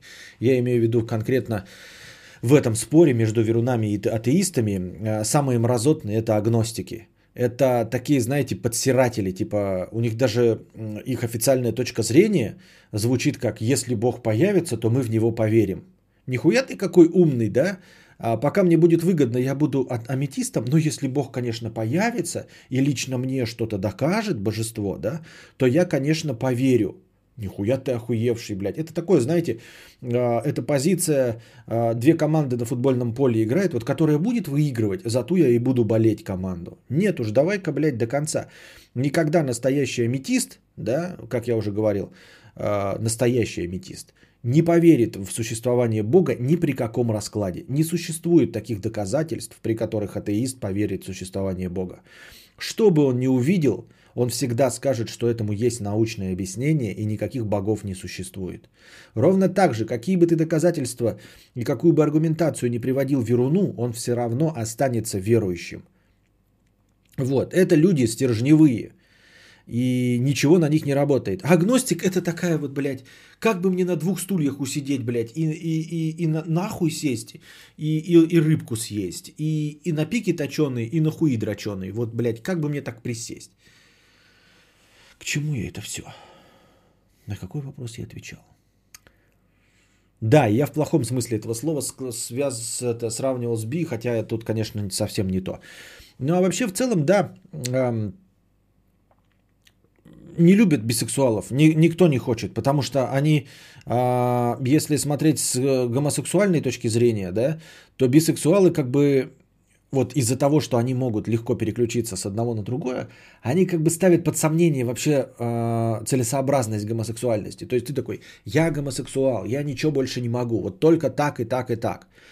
А потом какой-то бисексуал, да, потому что он бисексуал, он, значит, переключается, например, на женщину, да, и все такие, ну вот он же смог, он же смог, Значит, нихуя-то ты, блядь, не принципиальный. На самом деле просто не встретилась еще баба, которая тебе э, нормально бы показала, где раком зимуют. И ты такой, да сука, нет, блядь, он бисексуал, он с самого начала мог всех трахать. Вот. А гетеросексуалам они не нравятся, ну потому что они типа гомосексуалы и все остальное. Вот, и поэтому они никем не любимы, и поэтому, да, действительно, народ воспринимает, что если бисексуал такой типа женился, ага, значит, он на самом деле э, был гетеро, а тут просто вот, значит, мо, значит, его можно излечить, значит, баба хорошая попалась и излечила его. Вот, и также это, как ее, наоборот, э, э, бисексуалки. Вот это до сих пор припоминают э, этой, ее уж прям совсем с говном смешали. Как ее? Бывшая жена Джонни Деппота. Она же там говорила, что лесбиянка, хотя прямым текстом могла сказать, что она бисексуалка. То, то есть по факту-то она получается бисексуалка, она до этого встречалась с женщиной, а потом с Джонни Деппом. Но зачем-то же эта мразь, вот ее недаром сейчас это залупливают все, кому не лень. Из-за того, что она там на самом деле била Джонни Деппа, вот. Можно было бы, чтобы стрелочка не повернулась, не простить, ну, простить ее, да? Но никто не хочет ей прощать, по-моему, потому что даже СЖВ публика против нее, блядь. Те самые, которые МИТУ, вот эти все в Твиттере сидят, кудахчут, даже они против, против Эмбер Хёрд. Ну, потому что эта сука, да, еще тогда было. Я уже тогда помню, как полыхнуло у всех лесбиянок. Она же себя лесбиянкой позиционировала. А потом на тебе пошла и э, начала ебстись с Джонни Деппом. Что ты сразу не сказала, я би?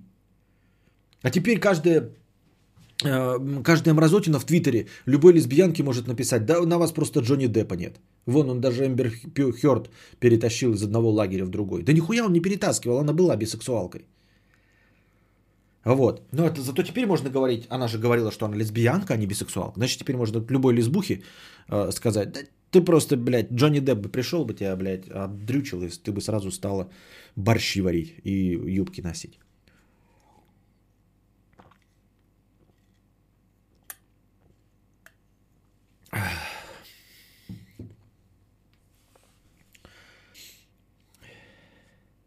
Вот Павел Шайон пишет, я был бы рад быть бисексуалом, такой выбор, весело же.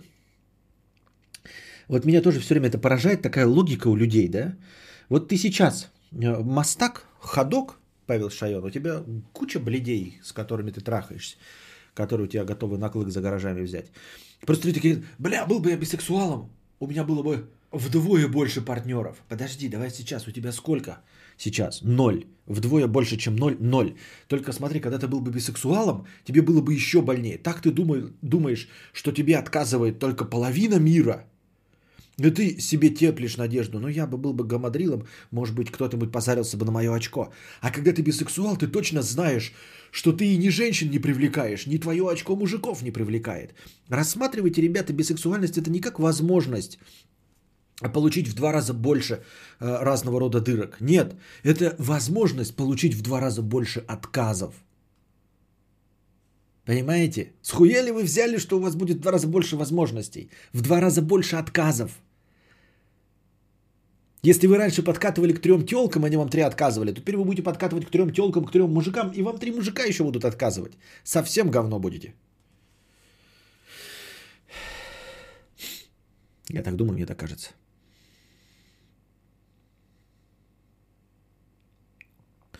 У меня папа на всякий случай в церковь начал ходить лет 10 назад. Я ему говорила, что это тупо, и если Бог есть, он все поймет и жопа тебе. А, думала, атеистом станет, а он стал веруном. Вот я и про что и говорил, что на самом деле а, аметисты должны ненавидеть агностиков так же, как и верунов. Потому что агностик это верун.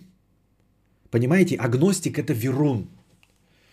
Потому что как только у него появится доказательство или какой-то там довод, аргумент в пользу верунства, он станет веруном. Если что-то пойдет не так, он станет веруном, он не станет атеистом, понимаете? Он сейчас атеист в подвешенном состоянии, который готов переметнуться, как только получит какой-то аргумент в пользу э, существования Бога. Поэтому атеисты, мне кажется, должны считать э, своими первейшими врагами от гностиков, потому что это предатели – Верун – это твой честный враг. Вот он стоит, вот он, вот, вот все, это твой честный враг, с которым ты можешь лицом к лицу. А агностик – это подсирала, это проститутка, которая стоит на твоей стороне, но если вдруг появится доказательство существования э, высшего существа, она обязательно переметнется. Понимаете? Поэтому агностик – это верун. Причем в самом худшем смысле этого слова. Верун верит бездоказательно. Верун просто знает, что Бог есть. Он непоколебим. А агностику нужно доказательство. Но при этом он не отказывается от э, э, верунства, понимаете? Он не атеист. Атеист, он также твердо стоит на своем. Если сейчас с небес спустится вот человек, летящий с нимбом, настоящий атеист скажет, это фокус, блядь, это Дэвид Копперфильд. Вот, тут какие-то, блядь, зеркала построены, дроны, магниты, лески, это вот, блядь, э, нимб над ним, это какая-нибудь голограмма. Все это объяснимо с точки зрения науки. Это все шарлатанство, все объяснимо с точки зрения науки. Он твердо стоит на своем. Понимаете? Если этот человек потом подойдет и кого-то излечит, то атеист скажет, это плацебо, это просто внушаемый больной, либо это мошенники, он никогда не был больным. А агностик это вот, блядь, такая проститутка чмошная, понимаете? Политическая проститутка, которая вот, ой, вы знаете, я, блядь, аметист. Но если, конечно, придет боженька и скажет мне а-та-та, я сразу ой-ой-ой-ой-ой-ой-ой-ой, божусь, божусь, крещусь, крещусь. Пошел ты нахуй, черт. Вот как я думаю об агностиках.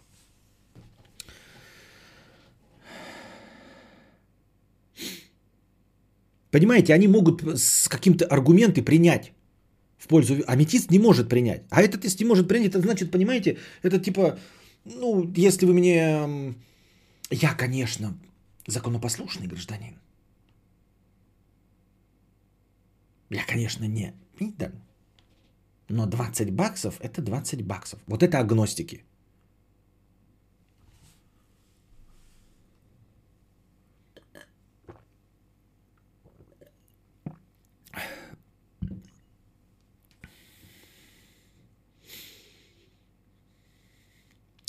Если аргумент неоспоримый будет, как атеист на него отреагирует?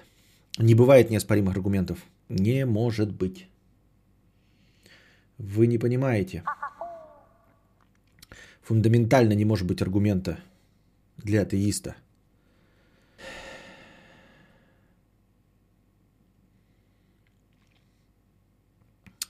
Странное говоришь. Агностицизм это честная позиция честного человека, который и правда не знает, а, есть Бог или нет. А, человек, который может прийти к Богу, это верун. Поймите это. Человек, который в принципе может прийти к Богу, это верун. Я просто хочу, обращаюсь к атеистам. У верунов какие могут быть отношения с этими проститутками? Никаких. А, вот. Я обращаюсь к атеистам. Я хочу сказать, что агностики – это потенциальные веруны. Из атеиста настоящего ты не сделаешь веруна никак – вот что я хочу сказать, понимаете? А из агностика можно сделать веруна. Поэтому верун и агностик это практически одно и то же. Если у веруна есть вот 100 очков, то агностик это 96. Вот, верун 100, а аметист 0. Агностик это 96. Ему нужно просто доказательство. Понимаете? И он принимает саму концепцию, что доказательство может быть Ощутите вот эту формулировку. Доказательство может быть. Для атеиста доказательства не может быть. Вот Илья спрашивает, Вячеславович, аргумент неоспоримый. Не будет неоспоримого аргумента для атеиста. Его не может существовать. Ничего, понимаете, троебожие сейчас, все, демоны с этими с крыльями спустятся, это все будет наука. Не будет никаких богов. Вот что такое атеист. А если ты вообще думаешь, что ты можешь какой-то аргумент принять, если ты вообще ставишь под вопрос, типа, а может Бог существует, то ты верун. Именно поэтому я себя и называю внеконфессиональным верующим. Понимаете? Потому что я не верю, что там какой-то вот из этих существующих религий э, там сидит на облаке и, и что-то нам говорит. Но я э, признаюсь в том, что я могу в это поверить. И я не как проститутки вы. Понимаете? Я не говорю, что я агностик. Я прямо говорю, я внеконфессиональный верующий. Потому что для меня есть эти доказательства. И потому что я не пиздобол и не пиздлявое чмо, как те, которые вот вы здесь пишете, что вы агностики. Я просто поражаюсь вас, что вы не можете прямо признать, э, что вы пиздлявое чмо, и что вы, блядь, верун потенциальный. Вот я говорю, я верун. Внеконфессиональный верующий. Почему вы, блядь, не можете в этом признаться? Почему вы, блядь, жопой вертите и говорите, что вы агностики? Мне непонятно. Признайтесь, что агностика нет. Агностик это верун.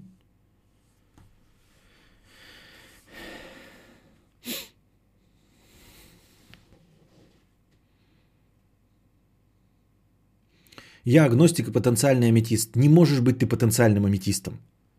Атеист сейчас, у тебя все доказательства есть, чтобы быть атеистом сейчас.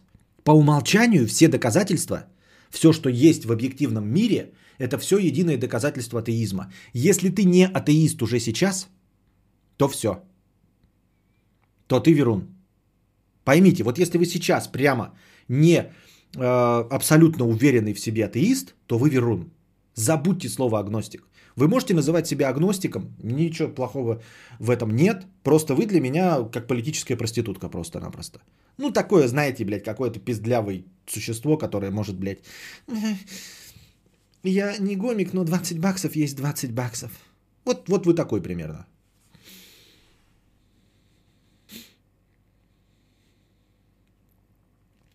Разве это просто не позиция логики, если прилепить э, с неба цветочный и поменять мне член на вагину, как не поверить в цветочного после этого? Нет, это не позиция логики. Позиции всего две. Атеист и верующий. Все. Нет позиции агностик. Понимаете?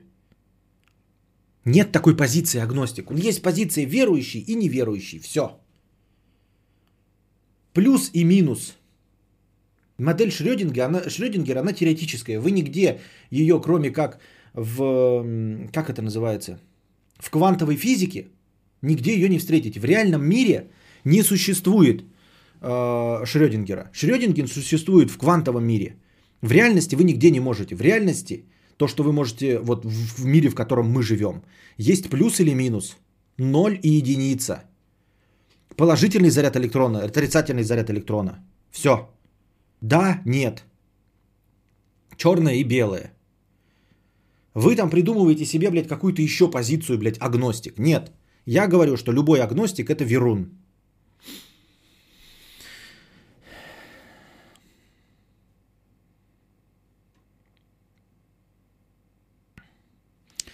Но вообще есть два варианта. Верю и не верю. Тут как бы надо определиться четко. И следуя этой логике, агностики именно те, о которых ты говоришь. Ну да, которые верю.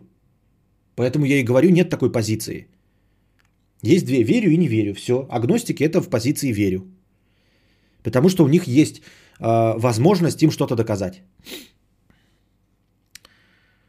Так. Были у меня друзья и знакомые истинные аметисты. Как только наступали беды в их жизни, начинали молиться каждый день и по воскресеньям в храм ходить. И бесит этот мейнстрим быть аметистом. Ну, это уже проблема с тем, что они не настоящие аметисты. Вот. Они-то были уверены в том, что они аметисты. Понимаешь? В этом тоже была эта сильная, честная позиция. Она была ошибочной, как оказалось. Но это была честная, сильная позиция. Я атеист. И на данный момент вот ничто не способно меня поколебать. А потом оказывается, что способна. Но ты-то был увер... честен в, своем, в своей уверенности. А агностик с самого начала говорит, я приму любую позицию. Вы мне только вот дайте, кто денег больше заплатит, тому и тот и за того я и буду. Кто будет побеждать, за того я и буду. Но это вот позиция болельщика, который сидит на футбольном поле и говорит, вот кто сейчас будет побеждать, за того я и буду.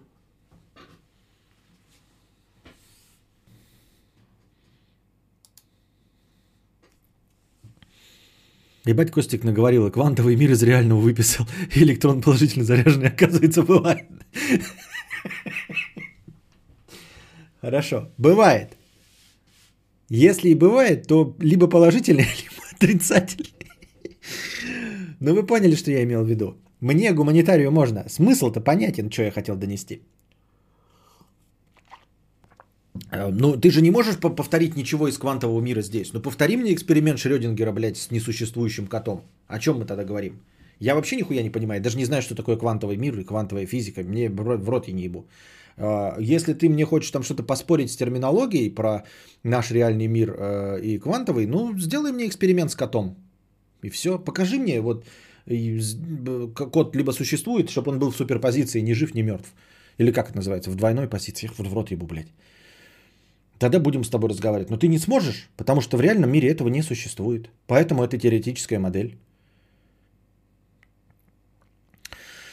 А разве говоря о себе что-то атеист, ты и контрабандист, неважно, что, чтобы ты о себе не говорил, ты говоришь про свое конкретное состояние в конкретное время, про сегодня. Да, только агностик сразу говорит, я не в позиции. Я подвешенная сучка, готовая принять любую э, сторону. Вот что такое агностик. Он сразу говорит, да, я понимаю, что человек может ошибаться. То есть говорит, я веру, но потом оказалось, что нет, вот его разочаровала, да, вера. А говорит, я аметист, а потом какое-то горе произошло, и он поверил. Там, или наоборот, что-то хорошее, он поверил. Но они были уверены в своей позиции, они были честны с этим. А агностик сразу говорит, я продажная сучка. У кого будет больше хуец, на ту сторону я и пойду. Он прямо сразу, то есть, понимаете, это вообще неприятный человек в целом, да? Если в любой другой ситуации будет человек по аналогии с агностиком себя называть, никто не захочет с ним быть. Я в это... Ты за какую команду? Ой, я не знаю, как, которая побеждать будет, я за ту. Понятно. Ты за э, Путина или за Навального? Ой, не знаю, кто будет побеждать, я из-за того. Да пошел ты нахуй. Ты за наших или за фашистов? Ой, кто будет побеждать, за того я на сторону и пойду. Ну и кому ты нахуй такой нужен? Ты верующий или метист? Ой, я не знаю, кто будет побеждать, за того и пойду. Милости просим, ты рациональный человек, умный и мыслящий. Да пошел ты нахуй, какой ты умный и мыслящий. Ты такой же черт, как и все остальные, не определившиеся.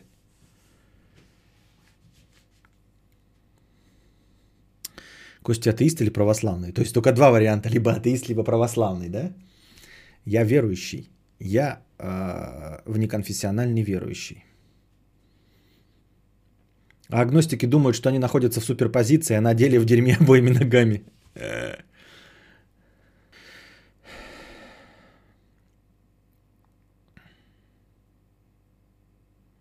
Окей, другой вопрос. Из Веруна аметистом полным э, со временем стать можно? Типа я мелкий, был глупый Верун, а сейчас умный, взрослый хуй аметист.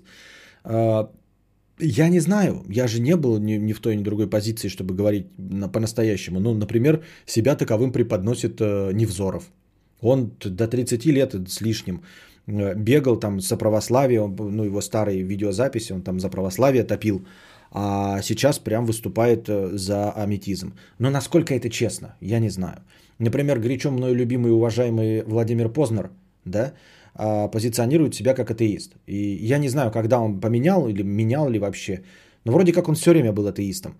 Но когда он разговаривает с какими-то людьми, которые, которые позиционируют себя как верующими, не обязательно попами, а вообще там а, афиширующими то, что они верующие, а, он всегда задает вопрос так, обратите внимание, если вот когда-то будете слушать Познера, да, он задает вопрос так, как будто бы он очень сильно обижен на Бога. Вот как это в притчах бывает, как в сказках, когда, знаете, я не верю в тебя, Бог, потому что моя жена умерла, не верю в тебя, Бог. Нет у тебя, нет у тебя, Бог, Бог умер. когда вот так вот человек валит, да, и бьет там палкой об землю, мы же с вами понимаем, что он верующий. Что у него какое-то противоречие с Богом. Он не растерял веру. Он просто не принимает его решение. То есть он становится противником Бога. Он хочет быть против него, но он не становится аметистом. Потому что если ты станешь аметистом, да, у тебя возникает пустота, ты никому ничего не хочешь доказать. Понимаете, вот если у вас есть женщина какая-то, да, и вот она вас разлюбила и бросила, и вы тогда кричите, что она плохая, она отвратительная, она, ой, дрянь какая-то, еще поганая что-то. Но если вам вдруг сказали, этой женщины не существует, вам дали таблетку, а у вас биполярочка, и вы, оп, раскрыли глаза, а женщины нет, и никогда не было. И вы понимаете, что она плод вашего воображения. Вы будете кричать на нее и ругаться – вот, вы стали аметистом своей женщины. Вот, вы вдруг поняли, выпили таблетку и поняли, что этой женщины никогда не было. Разве вы будете кричать, она тварь, я в нее не верю, не верю в нее, ее нет, ее не верю. Нет, она просто перестала существовать, все. Вам плевать, вы оказались в пустоте.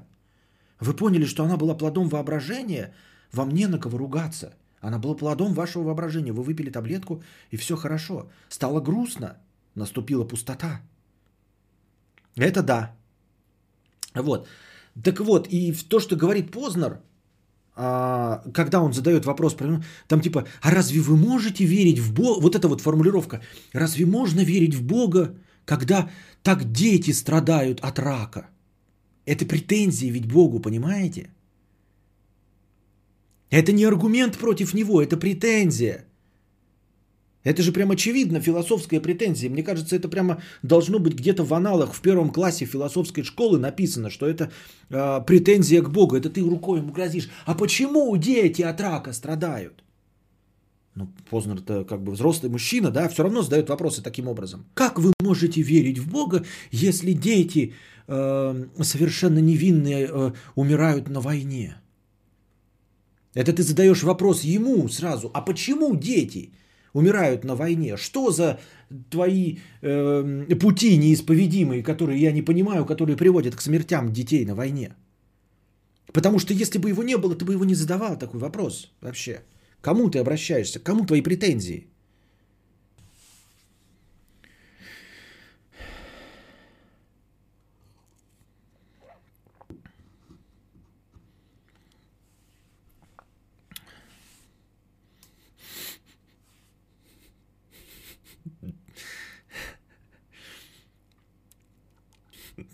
Привет, есть вопрос. У меня есть Тян, она замужем. И я тоже женат, но постоянно думаю первый. Как уговорить ее сбежать от всего и всех? Скажу заранее, смогу две семьи тянуть денежно. Еще раз. Э, привет, есть вопрос. У меня есть Тян, она замужем. Я тоже женат, но постоянно думаю первый. Ну, думаю о первой, например, да? Как уговорить ее сбежать от всего и всех? Скажу заранее, смогу две семьи тянуть денежно.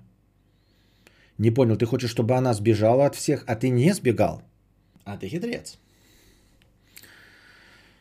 Как уговорить какую-то незнакомую нам женщину уйти из семьи? Я понятия не имею, дорогой друг. Тоже замечал это за Познером. Да, правильно заметил насчет Познера. Ну вот. Если мне всрать на этот вопрос про Бога, то это позиция? Нет, это не позиция. Если тебе действительно насрать, то ну, ты просто не участвуешь в споре. То есть, в принципе, да, есть огромная часть людей, которые вообще не участвуют в споре.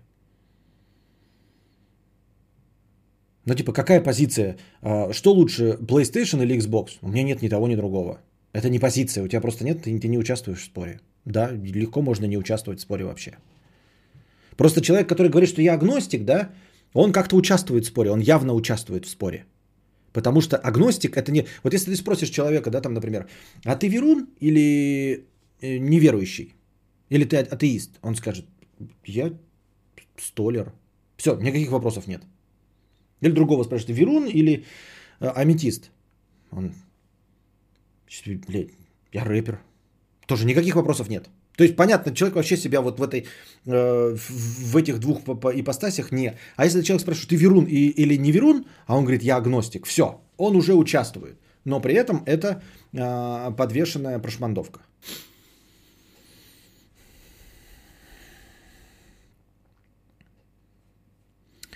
Я не знаю, знать не хочу позиции агностик. Я верун, но в церковь ходить не буду, пока Иисус не присни. Да, да, именно так. Но только я сказал, что я знать не знать не хочу, это не позиция. Я сказал, что это типа не участвующий в споре. Ну пусть будет как мне. Но в целом агностик, да, это я верун, но в церковь ходить не пойду, пока Иисус не, э, не приснит. Ну не придет, не скажет мне, что надо. Кто они-то? Я здесь один. Э, ну ты задвигаешь глубоко прям. Может, поэтому родители про тебя как про нарко подумали. А, я такие поверхностные вещи говорю, очевидно. Если ты думаешь, что это сложно, Ваня Огурцов, тебе надо больше прям книжек читать. Ну, ну как больше? Ну, прочтите что-нибудь больше, чем а, азбука. Больше, чем мама мыла раму. Это прям стандартная, вот обычная мысль. Я ничего сложного не говорю. А, если девушка прошмандовка, она обязательно агностик. Сегодня выложили первый кадр фильма «Дюна» от Вильнева. Жду, жду, жду. Да, да, выложили первый кадр, где Тимати Шалами в пальто, блядь. Фу, блядь, в пальто и в перчатках. Но, очевидно, он на колодане, да, это, это не Дюна. Дюна это должна быть пустыня ебучая. Вот.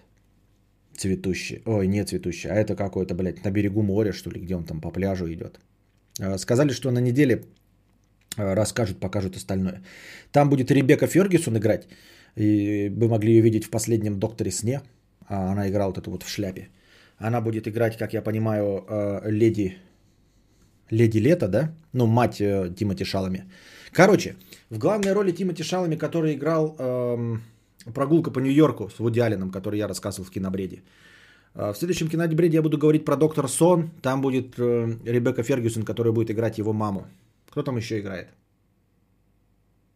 Дэнни Вильнев это тот, кто снял э, «Бегущий по лезвию» 2059-2072, я забыл. Только вот думал, как эта же мысль была, как, кто там играет-то еще? Ёба-боба, все. Там были же актеры прям. Так вот, на неделе покажут какие-то еще материалы. Ждем, конечно, как будет выглядеть Шайхулут.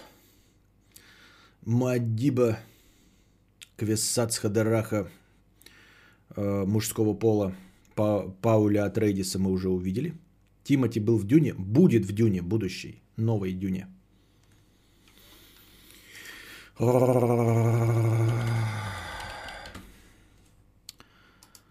Так, сейчас посмотрим, кто там играет. Блядь, ёба-боба.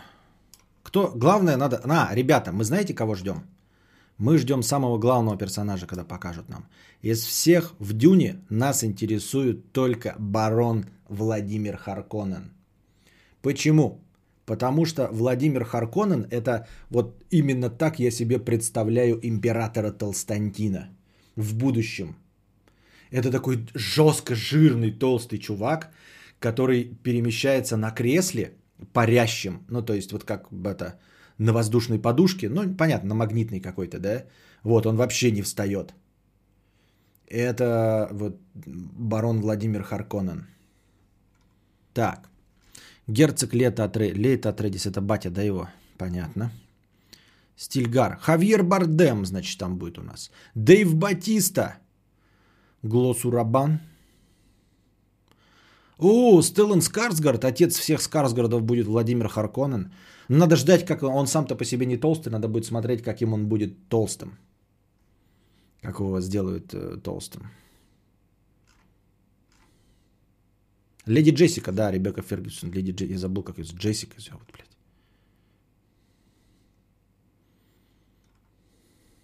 А где, как эти, блядь, называются? Как и назывались эти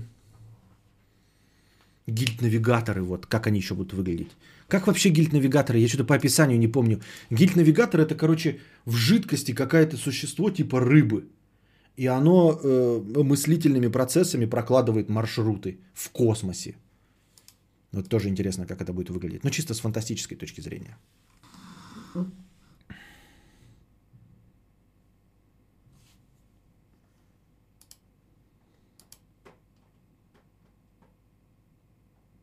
А что происходит? Какой-то ураган начался на улице. В Дюне лучшим был Виктор Рыбин. Лимпампо и Филимонов. Всегда интересовало, почему, сука, у него такое имя ебанутый Владимир, сука, Харконен. А там объясняется же это, или это в примечаниях было, там объясняется. Во-первых, эм, в Дюне это будущее, далекое-далекое будущее. В общем, смотрите, какая штука.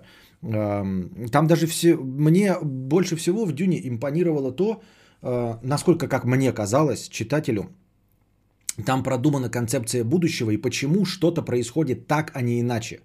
Во-первых, это далекое, просто на несколько сотен тысяч лет вперед будущее. Вот. Будущее нашего человечества. То есть Земля там существовала. Это недалекие-далекие галактики, как в Звездных войнах. Это будущее нашей планеты. А, все религии смешались, все языки смешались, заново образовались. Вот. Э, человечество распространилось по планетам. И примерно все вот как попало в феодальный строй вернулось. А, то есть богатые товарищи владеют как поместьями, как раньше замками, владеют планетами. Э, семья Атрейдис владеет планетой Дюна. Э, пустынной планетой, на которой нихуя не растет, нахуй никому не нужная. Но там добывается э, пряность. В общем, добывается э, очень-очень важный для всего ресурс. Дело в том, что космос, он такой бесконечный, огромный, и в нем сложно ориентироваться, потому что нет исходной точки координат. Это вам не Земля, откуда-то можно там этот. Все планеты перемещаются, Вселенная расширяется, и поэтому на дальние расстояния проложить маршрут невозможно. И для того, чтобы прокладывать маршруты в таком далеком космосе, используются вот эти э, гильд-навигаторы. Это какие-то существа инопланетные, они в жидкости находятся, их поят этим спайсом, ну пряность, спайс называется, да. Э, их поят этим, и они предсказывают будущее, но предсказывают только, где планета будет находиться. Вот примерно так концепция, понимаете? То есть, если вы хотите долететь до какой-то очень дальней планеты, вы не знаете, где она будет, куда вообще лететь, ебать. Этот гильд-навигатор накачивается пряностью и предсказывает, где это будет планета, и вы вот только так можно перемещаться. Поэтому этот ресурс, он еще используется во многих вещах. То есть его используют э, для предсказывания будущего специальные люди, которые, ну вот, которым будет, ну в общем, это дальше спойлеры. Э, все, что касается предсказывания будущего. Такой типа полунаркотик. Вот он добывается на этой дюне. Потом раскрывается, что на самом деле его вырабатывают черви. А там такие огромные черви в песках водятся. Они едят людей и вообще едят все движимое и недвижимое. Вот. Эти черви огромные, здоровенные, они выделяют эту пряность. И живут только в пустыне. Для того, чтобы перемещаться по пустыне, местные жители – Э, учатся идти так по песку, чтобы червь не понял, что вы живое существо. Потому что, ну, ветер же дует по песку, как-то же червь не, не реагирует на ветер, или не реагирует на перекати поле, или на камушек посыпавшийся, правильно? Значит, нужно создать э, такое движение настолько нерациональное, настолько неритмичное, чтобы Э, червяк, червь этот э, шайхулут, не подумал, что ты человек. Вот поэтому все местные, которые живут на песке, они ходят там особенным образом по этому песку, крайне неритмично, и у этих червей создается впечатление, что это какие-то камушки сыпятся, ну что это какое-то рандомное. Вот. А неподготовленные люди, если пойдут по песку, они пойдут ритмично, их сразу сожрут. Вот. Концепция построения мира, спрашивается, почему Владимир Харконен. Там все смешалось. Во-первых, э, Муаддиб называют. Это э, на арабском языке тоже какой-то предсказатель или что-то в этом роде. Это главного героя будут звать Муаддиб. А, там постоянно будет фигурировать джихад. Джихад как священная война, а это явно отсылка, то есть к религиям. Потому что там куча религий смешалась. То есть вот религия на, этом, а, на этой планете, Дюна, она называется в, в мире Дюна, а так она называется как? Блять, как планета называется? Только что называл и забыл уже ее. Я забыл, блядь. Дюна ее во внешнем мире называют. Вот. Сейчас мне кто-нибудь напишет ее название. И, эм, и там вот их религия, она состоит, например, то есть они ведут священную войну, она называется джихад. Да, аракис. Эм, она называется джихад. Там еще какие-то слова, они его называют муаддиб, это тоже какой-то вот из арабских. Там куча смещения, то есть и будет и что-то христианское будет, и... Эм, какие-то прям конкретно выглядящие как языческие какие-то элементы, потому что все смешались. Вот. И там даже по описанию не будет понятно, на кого больше похожи эти арахис, эти, ну, живущие где-то люди, потому что у них язык это смесь всех языков. Там и слова используются из разных языков. И Владимир Харконен, у него русское имя Владимир. Там прямо это фигурирует, что это типа прикольно было называть, вот как сейчас там, например, знаете, Святослав там, например, да. Если какие-то богатые, там, Ксения Собчак, например, да, может назвать своего сына, например, Арнольд. Хотя это не русское имя, понимаете, да? То есть это просто высокопоставленные люди, они так назвали своего имя. Можно было назвать там, знаете, там Ибрагим, например. А, это обычное имя в, в восточных странах Ибрагим. Но при этом для русского же, вот просто русской семьи, семьи необычное имя. Но можно назвать, понимаете? То есть вы такие, у меня будет там Ибрагим Владимирович Иванов. Просто потому, что мы хотим. И Владимира Харконена поэтому уже назвали. А, просто потому, что это вот русское имя. Там кто-то будет тоже с русскими именами, кто-то с арабскими именами. Просто потому, что все смешалось. Так вот, Бутлерианский джихад, война против машин, которые думают как люди. Да, там почему типа не используется 30 тысяч лет вперед, а нет никаких роботов, терминаторов и все остальное. Это объясняется вот этим бутлерианским джихадом. За несколько тысяч лет до этого была война с разумными машинами, люди еле-еле победили и наложили запрет на использование искусственного интеллекта, чтобы больше с ним никогда не воевать. Поэтому нет искусственного интеллекта. Поэтому э, гильд-навигаторы это не машины, просчитывающие путь, а живые существа, предсказывающие. То есть все управляется разговорами, все впрямую, никакого искусственного интеллекта нет из-за вот этого батлерианского джихада. Потом, например, они все учатся с измальства владеть фехтованием. Спрашивается, нахуя фехтование? Давайте, блядь, этими бластерами и лазерами. А тут система сдержек и противовесов. Бластеры есть. Ты можешь кого угодно расщепить бластером. Но у каждого человека есть щит от этого бластера. Это такой на поясе хуйня вешается, которая создает э, вокруг тебя невидимый ореол. Но мякотка в том, что э, этот невидимый ореол, он в принципе защищает тебя от пуль, например. Да? А, а, от чего-то быстро движущегося. Но если ты бластером пизданешь, то произойдет атомный взрыв. То есть убьет, блядь, и того, кто в тебя стрелял, и тебя убьет, и всех убьет. Поэтому все такие, блядь, и бластеры есть, но никто их не использует, потому что, блядь, ты попадешь в щит, и пизда будет всем. И вот этот щит, он такой особенный, понимаете, он работает только на резкое. То есть если пулю выстрелить, то пуля остановится и не пробьет. Но твои движения, твои рукам это не мешает. Не мешает рукопожатию, не мешает тебе что-то брать, передавать. Вот этого всему этому не мешает этот, э, э, этот ореол. Это защитное.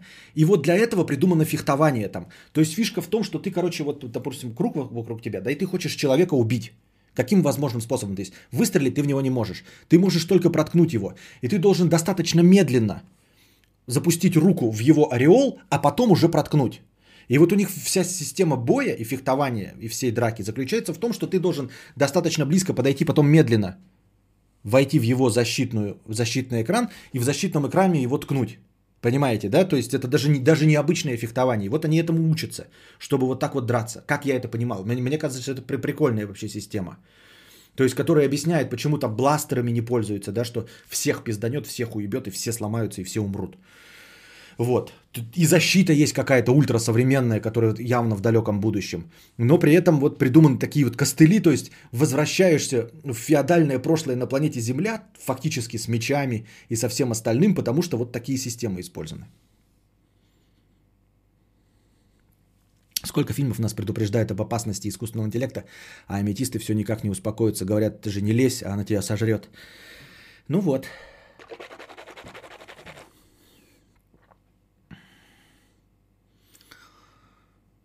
Такая фигня. Ну и там постоянно и все время обогащается. То есть сначала ты какие-то элементы узнаешь, у тебя картинка, а потом она все богаче и богаче становится. Потом ты узнаешь вот о местных жителях, они там называют себя фриманами, свободными. Они типа живут на планете, но не подчиняются законам. Вот они ходят по ней. Потому что обычные, которые владельцы, да, эти атрейдисы, они живут в своем мирке, огороженный, туда черви не заходят. Вот, они там ходят э, и и типа не спускаются к обычным мирным людям в пустыню, потому что а те свою религию уже образовали, там ждут какое-то пришествие э, своего мессии и все остальное. И вот он учится как маленький, чтобы вот моя планета, я хочу вот в своем лесу, грубо говоря, в своем замке, он учится в нем охотиться, в нем ходить, учится быть э, своим в своем народе.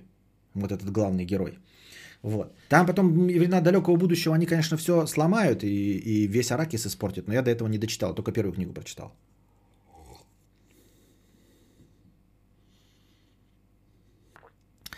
Сейчас увидела YouTube ролик с названием типа «Это видео имеет 865 981 просмотр» и название «Каждую секунду обновляется вместе с реальным просмотрами». Как? Думаю, легко и просто. Я думаю, что это может сделать, например, эм, дубликатор. Я думаю, что если поставить перед ним задачу, я прям вижу, как это происходит, и, ну, в смысле, логику этого вижу. Я могу же переименовывать видео в любой момент, это же не проблема. Прямо сейчас ведущую транс, идущую трансляцию я могу переименовывать сколько угодно раз. И прошедший тоже видос можно переименовывать сколько угодно раз. То есть ты просто создаешь бот, который смотрит количество просмотров, а количество просмотров открытое, берет оттуда циферку, открывает э, название видеоролика, э, вписывает туда циферку, сохраняет. Я так думаю. Сначала медленно заводишь мужчине шпагу под щит, а потом уже резко засаживаешь. Понятно, понятно. Можно ли читать Дуну, если Дюну, если до нее читал только из школьной программы книги? Да, да. Она, по-моему, прекрасная, эталонная подростковая фантастика. Я думаю, что она настолько же хороша и легка в освоении, как «Властелин колец». То есть это вот прям, если вам нужно, ну, быть типа, вам 15-16 лет, вы школьную программу чуть прочитали, и вот хотите там что-нибудь развиться. Вы можете пойти по пути фэнтези, открыть для себя Сильмариллион, там, ну, начать «Властелина колец», потом прочитать «Хоббита», потом там и пойти в фэнтези. А можете пойти, например, в космооперы и начать с Дюны. Прекрасный образчик. Вы можете с чего угодно начать, просто будет сложно. Например, начинать фантастику с юмористической, я не знаю. Я до сих пор на юмористическую не переключился. Это прям нужно особый взгляд, чтобы полюбить. Просто фантастики тоже масса и прекрасной фантастики, но браться за нее, а это прям такое, знаете, эпическое произведение, можно прочитать, такой понять, да, это хорошая книга, но это не мое. Вот как у меня случилось с «Властелином колец». Я прочитал их все и до конца получил удовольствие, но понял, что фэнтези это не мое. Вот можно Дюны прочитать, то есть даже если вы поймете, что фантастика это не ваша, вот космооперы, вы, вам все равно понрав... должно, ну, может, надеюсь, что понравится.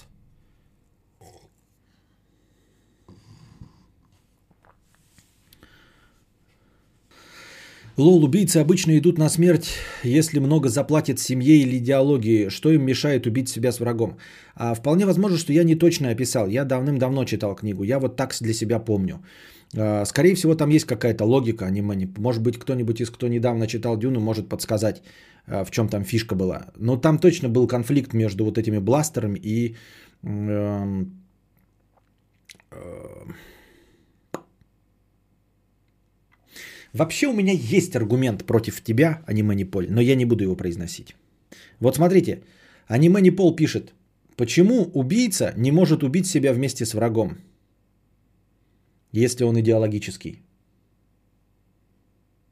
Задумайтесь, почему убийца не может себя убить вместе с врагом, если он идеологический. Потому же, почему это не происходит в реальном мире. Вот. Потому это не произойдет там. Потому что в реальном мире это не происходит.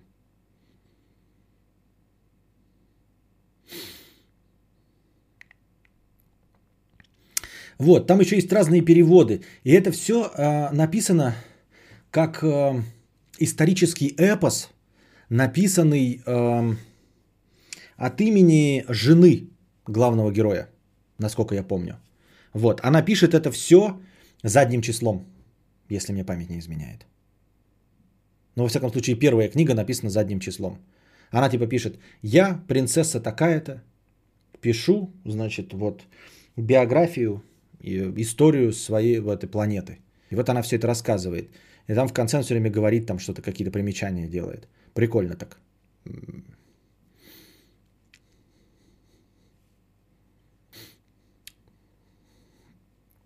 Аниме Nippon Life. Что в реальном мире студент-японец зарезал министра иностранных дел, вылетев из толпы, его казнили потом. Ну вот возьмем, например, э, президент США Дональд Трамп. Например. На него тоже совершают множество покушений. На президента США Дональда Трампа. Его ненавидит весь а, афганский, весь вот этот вот а, восточный мир, вот всякие эти Усамы Бен Ладена, у которых охуительный ресурс по убийцам. Вопрос. Террористы с вашими поясами. Куда террористы с вашими поясами? Террористы, они в самолетике могут захватить. Я тебе вопрос задаю. У нас есть Паула Трейдис, владелец планеты. А ты мне, вот ты, блядь, вот настоящий анимешник. У тебя мысль, блядь, дальше двух шагов не работает. Объясни мне, почему американский президент был убит только один? Случайным образом. Якобы случайным образом. Что, ни другие американские президенты никому не мешали? Ни Рейган не мешал, никому не мешал этот э, Никсон. Никсон никому не мешал. Или начавший войну Джордж Буш младший, разбомбивший весь этот Талибан. Объясни мне. Потому что охрана... Ну вот, блядь, ты дурачок. И при этом ты задаешь вопрос, почему это, блядь, не работает в фантастическом мире. Я тебе говорю, блядь, там владелец планеты. К нему можешь подойти только его очень близкий человек. А тут охрана хорошая. Тут, блядь, у тебя все нормально. Ты, блядь, анимешник. Ну вот что с анимешником говорить? Я ему говорю, блядь, только что вот объясняю, блядь, прямым текстом говорю. Этого не происходит в реальном мире. Почему это должно произойти в мире фантастическом? Не оба Буша. Да, один Буш афганскую войну начал, второй Буш афганскую войну начал. Они там что-то, блядь, со своими поясами шахидов прыгают, прыгают. Но нет.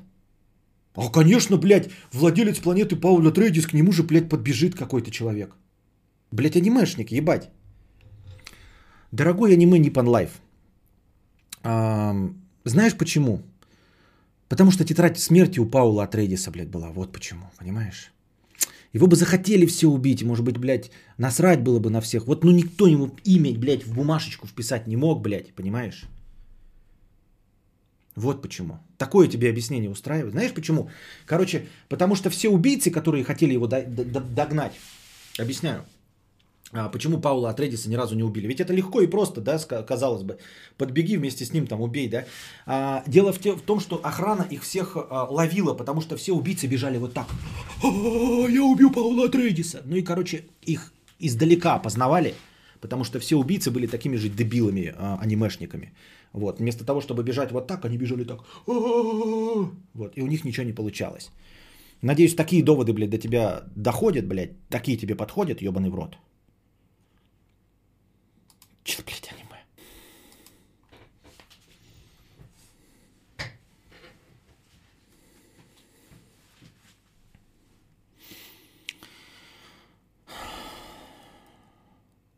Сделаешь большой видос про экзорцизм, я тебе там тайм-коды сделал.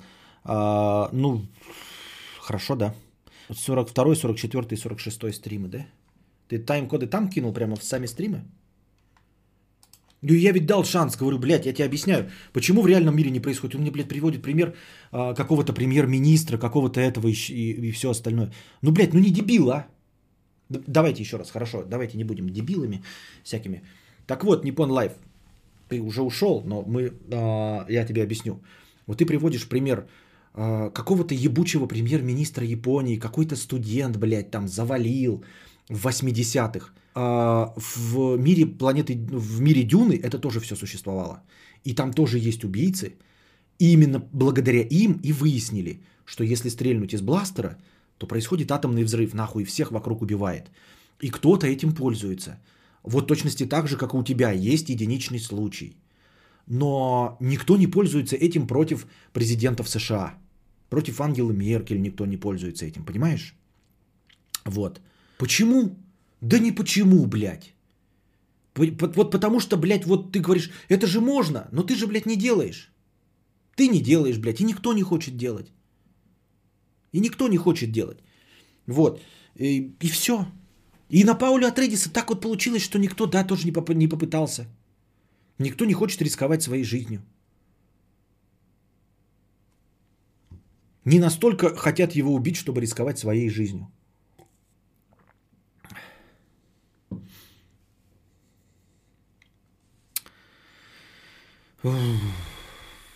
Есть трилогия книг Бартемиус, очень зашла мне, когда читал в юношестве. Любителям Гарри Поттера должно зайти. Понятно. Джоджо Давар? Чё? Джоджо Давар? Чё? Природа настолько очистилась, что появился Наруто Кадавр.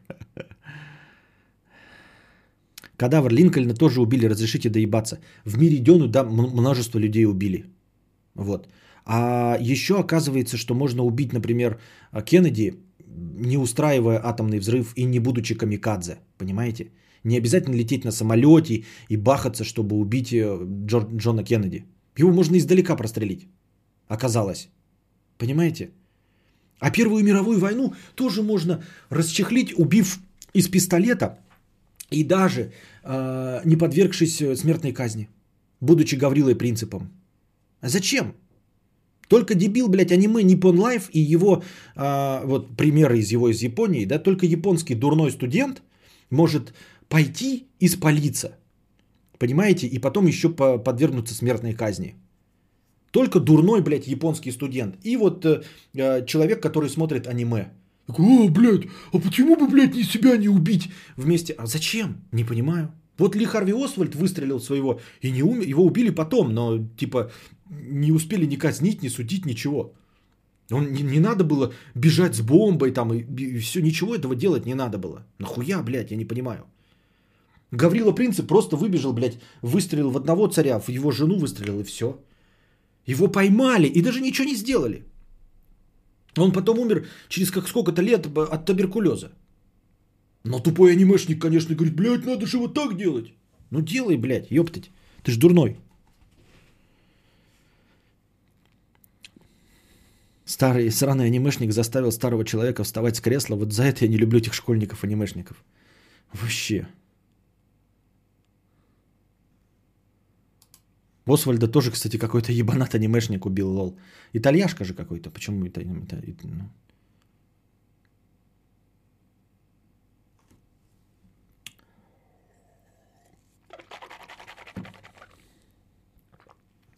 Я вот человек, любящий теории заговора, не очень-то верю в то, что Ли Харви Освальд убил президента.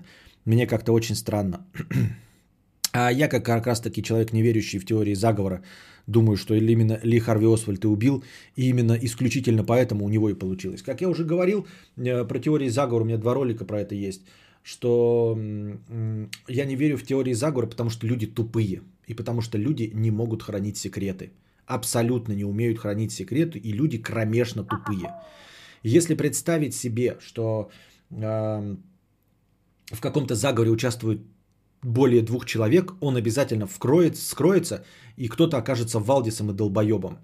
Для того, чтобы провернуть такое дело, как убийство Кеннеди, нужно, чтобы в заговоре участвовало 10 человек. А это пиздец как много. Вероятность Валдиса стремится к единице появления. Вероятность того, что появится человек, который пропиздится, стремится к единице. А другими силами невозможно. Какими другими силами можно? Только случайный пассажир в виде Ли Харви Освальда такое мог провернуть. Потому что если бы он хоть кому-нибудь рассказал, с кем-нибудь поделился, то есть создал бы вообще что-то, что можно было бы э, интерпретировать как заговор, то этот обязательно кто-нибудь обосрался бы где-нибудь. Не те патроны принес, пизданул своей жене куда идет, где-нибудь кому-нибудь еще что-нибудь распиздел. Такое можно провернуть только будучи психопатом, одиночкой, как Ли Харви Освальд. Потому что это дико сложное дело. Вот именно поэтому он так и есть. Он единственный. Потому что если бы у него был заговор, они бы обязательно обосрались. Обязательно обосрались. Все обсираются. Еще никто ни с каким заговором э, ничего не достиг. Все обсираются. Жидко. Всегда. Если у вас участников э, больше, чем два человека, вы обязательно жидко обосретесь. Попробуйте, я не знаю, поводить, э, вот соберитесь втроем в офисе, втроем попробуй, да, найди трех человек, э, еще двух, тебя и двух человек. И просто вот договоритесь, что вы помажете своими членами по ободку э, кружки директора. И ждем месяц. За месяц директор узнает, что вы мазали своими членами какой-нибудь из вас долбоебов, блядь, про- проговорится, где-нибудь, блядь, напишет, где-нибудь доспалится.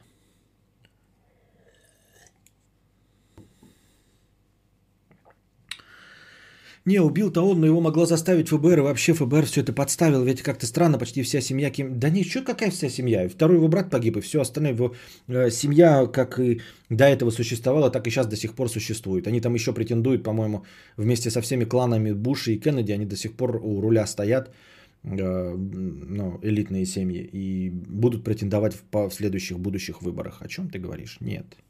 Ну, в смысле, ты можешь быть прав, я просто говорю, что я не верю во всю эту хуетень.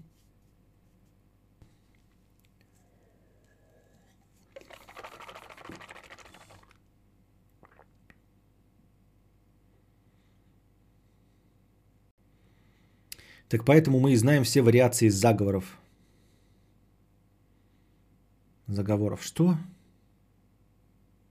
Но помимо всего этого, в Дюне может быть просто лучше все это объяснено. Э, и, но просто мне больше вот э, объяснения не нужно. Э, вот, чтобы это. Потому что я не верю в существование таких фанатиков, потому что я их ну, не вижу. Я вижу про, про террористические акты, которые есть. Есть вот дурачки, которые взрывают там, да, убивают. Но это вот два дурачка. Но это вот так, понимаете, уровень человека, который бежит в качестве камикадзе совершать теракт. Это уровень человека, который никогда не доберется ни до кого высокопоставленного. Типа Паула Атрейдиса. Он может вот въехать в толпу, в толпу граждан, мечом помахать там, да. Вот это его верхний уровень. А, пройти хоть одну линию защиты он не сможет. Никогда.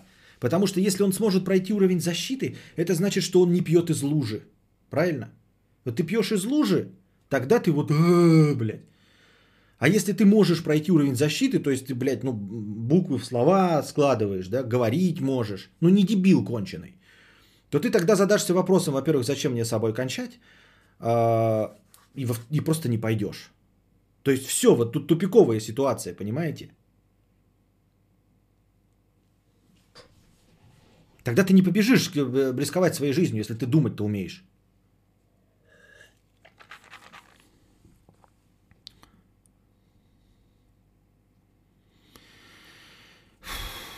Михаил Степанов задает вопрос. Я вот его краем глаз сейчас пару слов увидел. Написано «подскажи». И вот, все, вот что я подскажу? Я могу подсказать, читать вам Дюну или нет, ребята.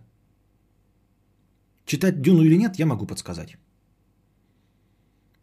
Купить ли вам плойку или нет, или уже не время? Стоит ли ждать Xbox One X Series? Могу подсказать. Что еще могу подсказать? Стоит ли новый альбом «Ногу свело» прослушивания? Подскажи про нас. Никто не знает, мы уже больше пяти лет вместе. Я хочу перемен, она меня любит, но ей страшно начинать другую жизнь, хоть у нас все и хорошо. Я не знаю.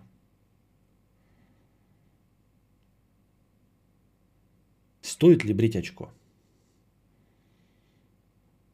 Даже в этом я не уверен. Вот. Я сегодня хотел спать, и поэтому меня это растормошило. Стоит ли врываться, взрываться в атомном взрыве, чтобы э, въебать Владимира Харконена? Стоит ли взрываться в атомном взрыве, чтобы въебать Владимира Харконена? Нет, конечно, не стоит. Ты же не увидишь даже результата своих дел. Ты как-то тупо дико. Да и там как бы вообще, э, на самом деле, ну как-то, ну ладно. Там как-то этого не фигурировало, там не особенно кто хотел кого-то убивать-то сильно. Потому что, ну, в, играх э, на большой высоте там убивать-то никого не надо. Особенно если вы все высокопоставлены и все остальное. Нет, там люди хотят, понимаете, иметь рычаги влияния рычаги давления. А нахуя убивать? Понимаешь? Если ты убил своего оппонента, то на его же место встанет кто-то другой, и ты не знаешь, как с ним работать, а с этим ты знаешь, как работать. То есть лучше уж на него получить там, я не знаю, компромат какой-то, да, подружиться может наоборот, там, я не знаю, обменяться детьми, ну, в смысле, поженить э, свои, на ваших детей, чтобы у вас были общие интересы в будущем. А убивать-то оно как бы нахуй, что? Кстати, насчет новой бокса и новой плойки, как думаешь, кто выйдет победителем этой дуэли? Не, так нельзя говорить. Это то же самое, что ты меня спросишь, а кто выйдет победителем а, в, шестом, а, в шестой плойке и в следующем поколении, вот через поколение в Xbox? Слишком мало исходных данных, сейчас вообще говорить не о чем, абсолютно. Давай такие прогнозы будем делать хотя бы раз, даже ради интереса, исключительно праздного интереса. Давай такие прогнозы начнем делать, ну, например, за месяц до выхода в продажу. Когда уже все будет анонсировано. Ну, я даже не знаю, как будет выглядеть плойка. О чем ты говоришь?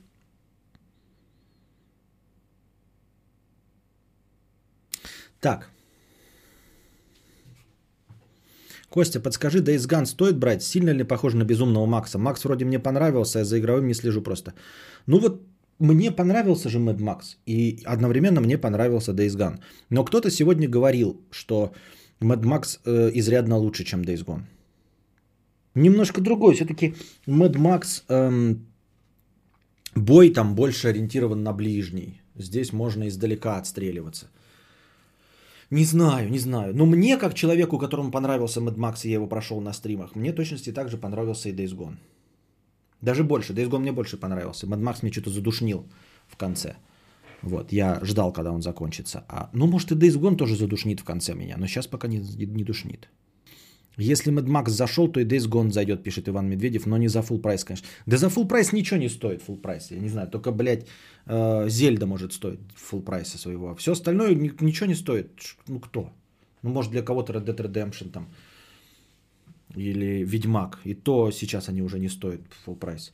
Конечно, сейчас не стоит. Уже э, год прошел или два с момента выхода Days Gone. Когда он был? Весной прошлого года, да, вышел? Значит, год. Не, жди, сейчас будут опять какие-нибудь скидончики, если не сейчас прям есть. Все, ребят, я устал, я ухожу. Надеюсь, вам понравился сегодняшний подкаст. Приходите завтра, приносите бабосики. Вот. Эм, ну а пока держитесь там.